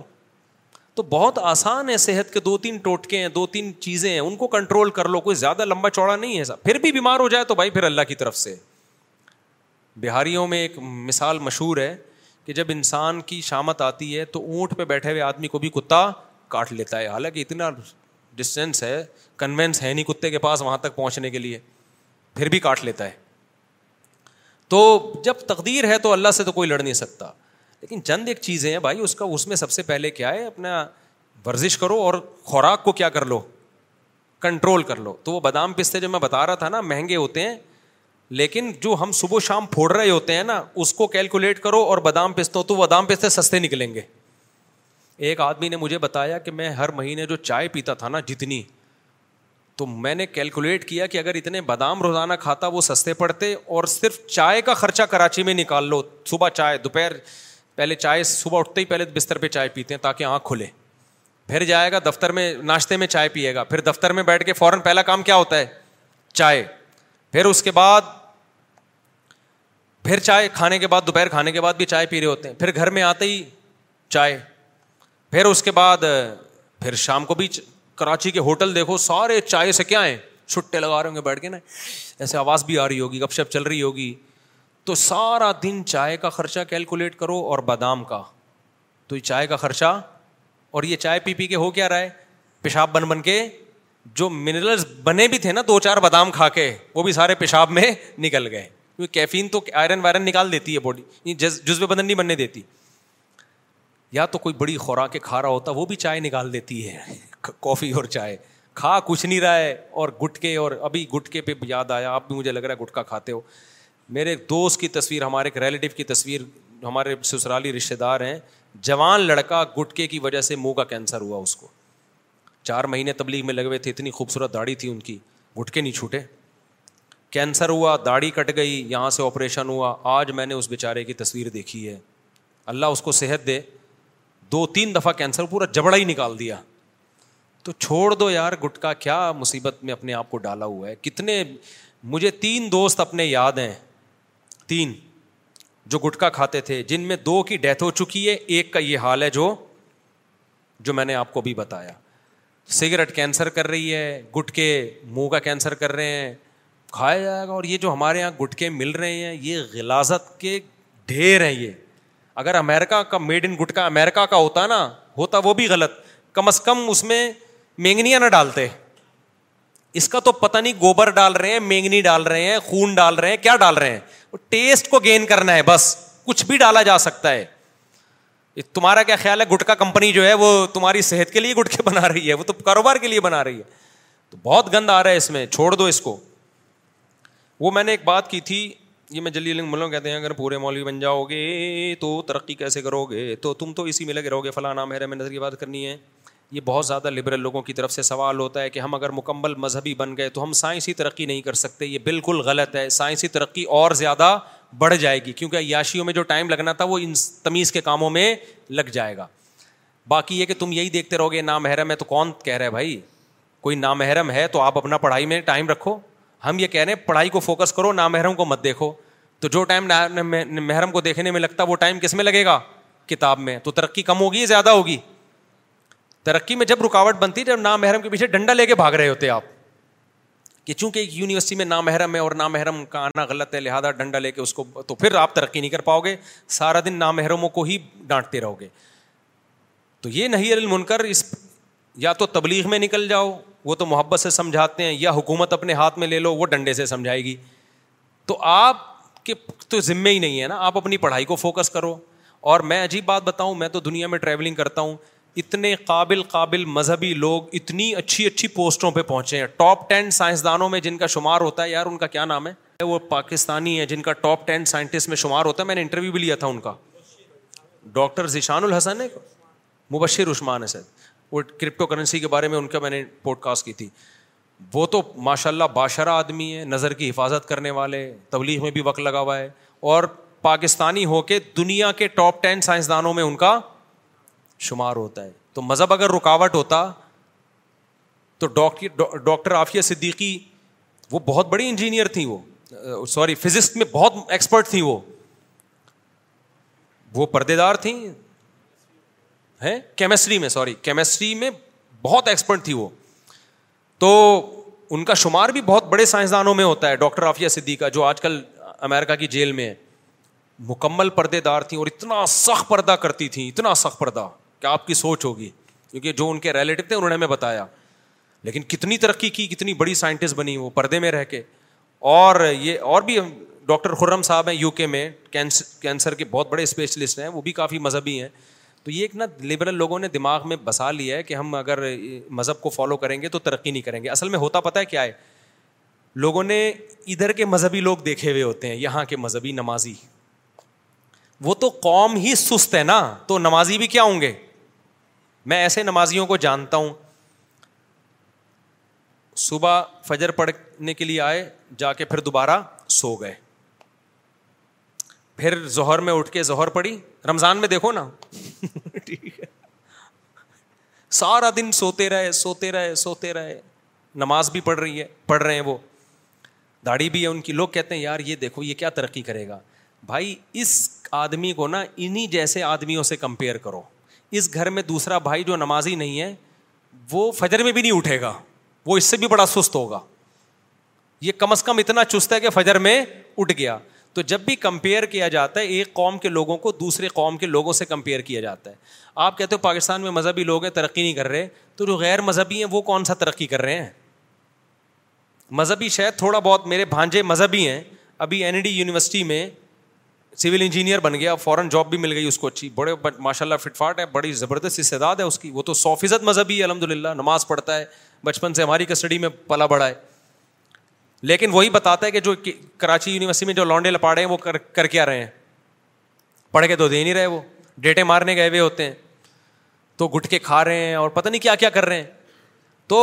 آپ جب کسی قوم کو کمپیئر کرتے ہو اسی قوم کے افراد کے ساتھ کمپیئر کرو گوروں کے ساتھ کمپیئر نہ کرو یہاں کے مذہبی لوگوں کو یہیں کے لوگوں کے ساتھ کمپیئر کرو گے تو پتہ چلے گا کہ صحیح کون ہے اور غلطی تو پوری قوم ہی سست ہے ہماری قوم وہ قوم ہے جو صبح اٹھ کے سب سے پہلے پتہ ہے کیا کرتی ہے آرام کرتی ہے صبح اٹھ کے سب سے پہلے کیونکہ سو سو کے بہت زیادہ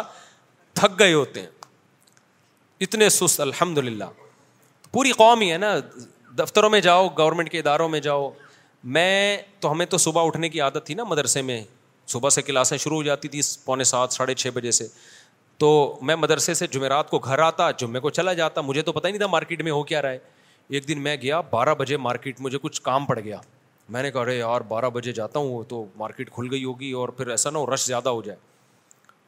ایسے لگ رہا تھا رات کے چار بجے آ گیا ہوں میں یہاں حیدری مارکیٹ ایک شاپ کوئی ٹھیلے والا بھی نہیں تھا میں نے کہا یہ بارہ بجے کیونکہ ہم تو پڑھائی سے فارغ ہو چکے ہوتے تھے بارہ بجے کھانا کھا کے کیلولا کر رہے ہوتے تھے ہم لوگ تو ہماری تو ساری ایکٹیویٹیز بارہ بجے ختم ہو جاتی تھی ایک دکان بھی نہیں میں نے کہا یار یہ کیا ہے انہوں نے کہا باپ کراچی ہے بھائی بارہ بجے کو پاگل ہوگا جو آ کے دکان کو دو بجے پھر ہمارے ایک دوست سے موبائل کا کام تھا میں نے فون کیا دوپہر دو بجے کہہ رہے میں بس ناشتہ کر کے پہنچا مفتی صاحب بس آپ انتظار کریں میں میں نے کہا دو بجے ناشتہ تو وہ تو کوئی دیندار نہیں ہے کوئی زیادہ تو یہاں تو آوے کا آوا ہی کیا ہے بگڑا ہوا ہے بھائی یہاں کی مثال ایسے ہمارے حضرت ایک واقعہ سناتے تھے ایک سست آدمی لیٹا ہوا تھا دو سست آدمی لیٹے ہوئے تھے جنگل میں نا تو ایک سست کے نا بیر آ کے گر گیا سینے پہ تو ایک گھڑ سوار گزر رہا تھا تو اس سست نے نا جس کے سینے پہ بیر تھا اس گھوڑا سوار کو آواز ماری بھائی صاحب ذرا آنا ادھر وہ گھوڑا سوار اتنا تگڑ تگڑ دوڑتا ہوا جا رہا ہے آواز سن کے آیا پتہ نہیں کیا کام ہوگا آ کے بولا کیا ہے کہہ رہے یار یہ بیر اٹھا کے میرے منہ میں ڈال دے کہ بھائی یہ بیر اٹھا کے میرے منہ میں ڈال دے اس نے کہا یار یہ کوئی کام ہے یار تو خود نہیں کر سکتا تھا مجھے بلوایا اور اگر تو نے نہیں کرنا تھا یہ تو تیرے ساتھ لیٹا ہوا ہے اس کو بول دیتا دوسرا کہتا ہے مجھے بولتا میں نہیں کرتا اس بولا کہ نہیں کرتے کہہ رہے کتا میرے منہ میں پیشاب کر رہا تھا میں نے اس کو بولا ہٹا ہٹا نہیں رہا تھا اس کو میں بول رہا ہوں ہٹا مگر یہ نہیں ہٹا رہا اس نے کہا ایک جیسے ہو دونوں تو سست بہت بڑا سست ہوتا ہے سستی کو چھوڑو یار کسی طریقے سے تو اس لیے دین کبھی بھی رکاوٹ نہیں ہے بڑے بڑے دیندار لوگ بہت آگے گئے ہیں اور سائنس کی تو بنیادی مذہب نے رکھی ہے اسلام نے رکھی ہے بار بار میں گورے کا کال پیش کرتا ہوں نا گورے نے اعتراف کیا ہے کہ اگر مسلمان سائنسدان نہ ہوتے تو آج ہم جس ترقی پر ہیں آج سے پانچ سو سال کے بعد ہم یہاں ہوتے مسلمان سائنسدانوں نے پانچ سو سال کا فاصلہ ہمارا کم کر دیا ہے ابھی تک سائنسی بہت سی اصطلاحات مسلمانوں کی استعمال ہو رہی ہیں گوروں کے یہاں بہت سی سائنسی اصطلاحات ہوئے ہیں جو گوروں کے ابھی بھی تھوڑا سا پروناؤنسیشن چینج ہوا ہے لیکن وہی ٹرمز استعمال ہوتی چلی آ رہی ہیں ہوائی جہاز کا نقشہ مسلمان سائنسدان بنا چکے تھے مفتی رشید احمد صاحب نے اصل فتح میں اس کا حوالہ دیا ہے لیکن خلافتیں ختم ہو گئیں حکومتیں ختم ہو گئیں جب ختم ہو گئیں تو غلام بن گئے اب آپ جو بھی کرو گے اب اگر آپ ایسے سائنسدان پیدا ہو گئے کہ آپ کو راکٹ بناؤ گے تو آپ تھوڑی وہ تو باہر ممالک آپ کو لے جائیں گے وہ اپنی ورک شاپ میں آپ سے کام کروائیں گے اور نام کس کا استعمال ہوگا ان کا نام استعمال ہوگا تو جب ہماری حکومتیں گئیں تو سب کچھ گیا ہمارا ختم اچھا بھائی عورتیں ہمارے یہاں مسجد میں جاتی ہیں قبرستان نہیں جاتی ہیں جس طرح مردوں کو دین سیکھنے کا موقع ملتا ہے عورتوں کو بھی تو ہم تو کہتے ہیں عورتوں کو مسجد میں آنے دو بھائی ہم نے تو منع نہیں کیا ڈنڈا لے کے مولوی صاحب کھڑے ہوئے ہوتے ہیں بازار میں عورت جا رہی ہے سینما گھر میں فلم دیکھنے جا رہی ہے اور ہر جگہ دنیا میں عورت جا رہی ہے مسجد میں آئے گی تو مولوی صاحب کہتے ہیں یہاں آئے گی تو فتنا پیدا ہوگا بھائی ہونا تھا جو ہو چکا ہے فتنہ ٹھیک ہے نا اب ایک ہی جگہ خیر کی رہ گئی ہے خواتین کے لیے ہر مسجد میں ایک انتظام ہونا چاہیے پردے میں ملیشیا میں انڈونیشیا میں سعودیہ میں مسقط میں دنیا میں ہر جگہ ہے میں نے نہیں دیکھا وہاں کوئی فتنا پیدا ہوتا ہو تو یہاں بھی ہونا چاہیے اب انتظام زمانہ چینج ہو گیا ہے آج کل کثیر تعداد میں لوگ باہر ملک جا رہے ہیں ملک کی حالات کو دیکھ کر میرا نظر یہ ہے کہ رز دینے والا تو اللہ ہے جو باہر بھی دے دے گا گا جو باہر تو وہ یہاں کیوں نہیں دے سکتا دیکھو رز دینے والا اللہ ہے یہ تو ایسا ہی ہو گیا کہ آپ کہیں فلاں نے محنت نہیں کی تو رزق پھر بھی مل رہا ہے فلاں نے اتنی محنت کی پھر بھی نہیں مل رہا رزق دینے والا اللہ ہے دینا ہے تو چارپائی پہ لیٹے لیٹے دے دے دے گا نہیں دینا ہوگا تو دوڑ دھوپ کے بعد بھی نہیں دے گا تو یہ بے وقوفوں والی بات ہو جائے گی نا وہ بھائی جو اللہ کا کام ہے وہ اللہ کو کرنے دو جو تمہارا کام ہے وہ تم نے کرنا ہے تو پاکستان کے حالات سب کے سامنے ہیں لوگ ترس رہے ہیں تو کسی کو باہر اگر اچھی جاب مل رہی ہے تو اس کے باہر جانے سے صرف اس کا فائدہ نہیں ہوگا ملک کا بھی فائدہ ہوگا کیونکہ جو ڈالر کما کے یہاں بھیجے گا تو ریمیٹنس آئے گا اس سے ملک بھی کیا کرے گا تبھی تو پاکستانی گورنمنٹ نے ریمیٹنس پہ ٹیکس ہی نہیں رکھا ہے کہ اب باہر سے بھیجو یار ہم نہیں ٹیکس لے رہے تم سے لیکن مسئلہ جب ہوتا ہے جب باہر جاتے ہیں تو وہیں جیسے ہو جاتے ہیں مذہب کو چھوڑ دیتے ہیں زینا شراب میں لگ جاتے ہیں ان لوگوں کو ہم منع کرتے ہیں ورنہ کمانے کے لیے جو جا رہا جائے دو لوگوں کو منع کر تین لوگوں کو منع کرتے ہیں ایک جو وہاں جا کے بگڑنے کا پروگرام ہو شراب پینا اور یہ سب چیزیں دوسرا کوئی قابلیت ہے ہی نہیں باہر جا رہا ہے جی امیرکا جا رہا ہے مسقط جا رہا ہے سعودیہ جا رہا ہے جاب تلاش کرنے کے لیے آتا واتا کچھ بھی نہیں ہے اٹلی جا رہا ہے تو وہ جا کے جو پھر اس کو جو وہاں ایک ایک دن آپ کا یہاں تو زیادہ تر ایو ہی پھر رہے ہیں پھر بھی پان گٹکے کا خرچہ ان کا نکل آتا ہے وہاں نہیں نکلے گا وہاں چائے پیو گے نا جب پیسے دینے آؤ گے تو ٹانگے کانپنا شروع کر دیں گی ابھی یہ چائے کہنے کو وہ ایک روپیہ ہوگا میں نے ابھی مسقط میں ناشتہ کیا اپنے خرچے پہ اس نے کہا تین سو پیسے میں تو خوشی سے لیٹ گیا میں نے کہا تین سو پیسے یار دس پراٹھے اور لیا بھائی تو لیکن جب تین سو پیسوں کو کیلکولیٹ کیا نا تو وہ یہاں کے حساب سے اچھا خاصا بن رہا تھا بھائی وہ تو باہر کے دور کے ڈھول سہانے تو جس کو کچھ آتا ہو تو وہاں تو قدر ہے جس کو کچھ بھی نہیں آتا وہ وہاں جا کے دھکے کھائے گا تو پہلے پراپر انتظام کرو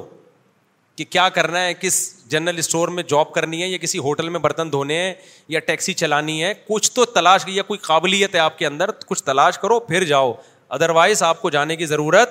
نہیں ہے دھکے کھاؤ گے پہلے کوئی انتظام کرو تیسرا انلیگل طریقے سے مت جاؤ ڈنکی لگا کے ورنہ وہی ہوگا جو میں مسقط اور قطر کا سناتا ہوں کہ یہاں سے لانچ میں ایک ٹریول ایجنٹ بچھا کے لے گیا گوادر پہ اتار دیا اندر جانے کے بعد کچھ نہیں پتہ چلتا اور ٹریول ایجنٹ پیسے لے کے مارکیٹ سے شارٹ ہمارے گارڈ کو بھی ایک ٹریول ایجنٹ نے بیوقوف بنایا اس کے بھائی کو بولا سعودیہ کا اقامہ اور پتہ نہیں کوئی ویزا دلواتا ہوں وہ آن لائن ویزا دلوایا تو جب مجھے دکھایا میں نے کہا ویزا ہے مجھے کیا پتا میں نے کہا وہ صاحب کوئی جاننے والا ہو تحقیق کر لو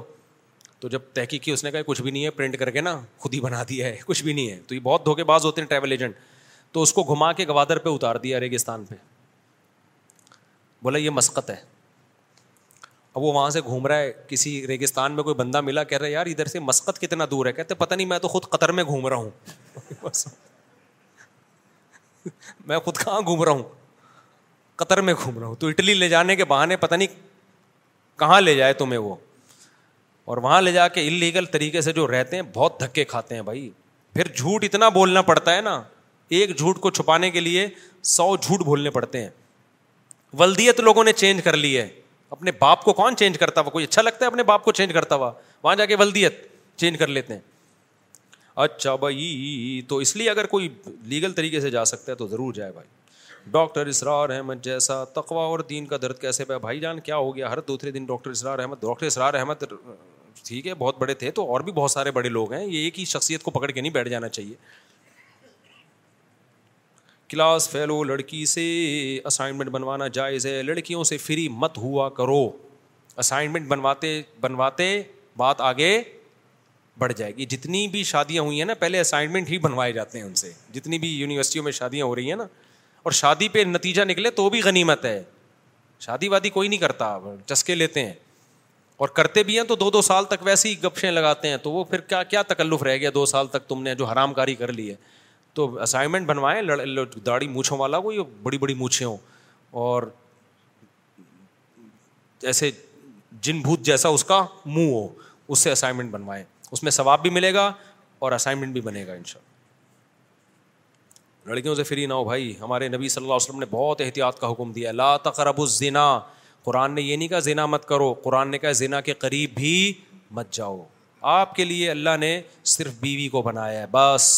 اس کے علاوہ کسی اور عورت کے قریب جانے کی فری ہونے کی آپ کو اجازت نہیں ہے یہ فلسفہ دماغ میں اور کھوپڑی شریف میں بٹھا لو مفتی صاحب کراچی کے دبلے پتلے لڑکوں کے لیے آپ نے کہا تھا ایک نسخہ بتاؤں گا یار میں کہہ کے پھنس گیا کیونکہ اتنے میرے پاس میسیجز آ رہے ہیں نیچے بیان میں کمنٹس دبلے پتلے لوگوں کے مفتی صاحب نسخہ بتا دو اب میں بتا اس لیے نہیں رہا کہ یہ دینی بیان ہوتے ہیں میں یہاں نسخے بتانا شروع کر دوں تو لوگ بھی بور ہوں گے نہیں بتاؤں تو میں منہ سے میرے نکل گیا تھا تو بتاؤں گا ان شاء اللہ بتاؤں گا اب وہ تمیز سے بتانا پڑے گا ورنہ اس کو آپ اور بڑا اچھا نسخہ ہے وہ بادام بادام سے ہی بنتا ہے وہ ایک بڑی زبردست ایک خوراک بنتی ہے اس کو تمیز سے کھانا پڑتا ہے صبح صبح نہار منہ تو یہ جتنے باریک باریک لوگ ہیں نا جو ایکسرے رپورٹ خود بخود پیش کر رہے ہیں اپنی ڈاکٹر کہتا ہے الٹرا ساؤنڈ کروانے کی ضرورت ہی نہیں ہے یہیں سے پتے میں پتھری پتا بھی نظر آ رہا ہے اور پتے کی پتھری بھی تھوڑا سا گلاس لگا کے دیکھتے ہیں ٹارچ مارتے ہیں تو پتا بھی نظر آتا ہے پتھری بھی نظر آتا ہے ایسے باریک لڑکوں کے لیے ایک بہت اچھا نسخہ ہے وہ ان شاء اللہ کسی وقت میں بتاؤں گا میرا خیال ہے ولاگنگ والے چینل میں میں بنا کے دکھاؤں گا میں ان شاء اللہ کیونکہ وہ بڑے بھی کھا سکتے ہیں ہم بھی کھا سکتے ہیں اس میں وزن بڑھانے والی جو ایک چیز ہے تو جو چالیس سال کے بعد والے لوگ ہیں وہ وہ نہ کریں اس میں کچھ چیزیں ایسے چلتی ہیں آپ کا ویٹ بھی گین کرتی ہیں نا تو ویٹ گین کرنے والی چیز چالیس سال کے بعد ٹھیک نہیں ہے تو وہ میں ان شاء اللہ ولاگنگ والے چینل میں ڈال دوں گا جیسے دیسی گھی بنایا تھا نا تو وہ میں ان شاء اللہ وہ والا نسخہ پھر وہ ولاگنگ والے میں بتا دوں گا تو لوگ کمنٹس نہ کریں کرنا ہو تو ایک آدھ کر لیا کریں بس تاکہ یاد رہے مجھے زیادہ نہ کریں کمنٹس ان شاء اللہ وہ بتائیں گے نسخہ وہ بڑی بہترین چیز ہے لیکن اس میں وہی بات ہے آپ نے دو پراٹھے کھا لیے اس کے بعد وہ نسخہ کھا رہے ہو وہ نسخہ گلے پڑ جائے گا وہ جائے گا کہاں ٹھیک ہے تو اس کے لیے وہی بات ہے پہلے خوراک کم کرو گے تاکہ اچھی چیزوں کے لیے آپ کے میدے میں اسپیس بنے اللہ تعالیٰ سمجھنے کی عمل کی توفیق عطا فرمائے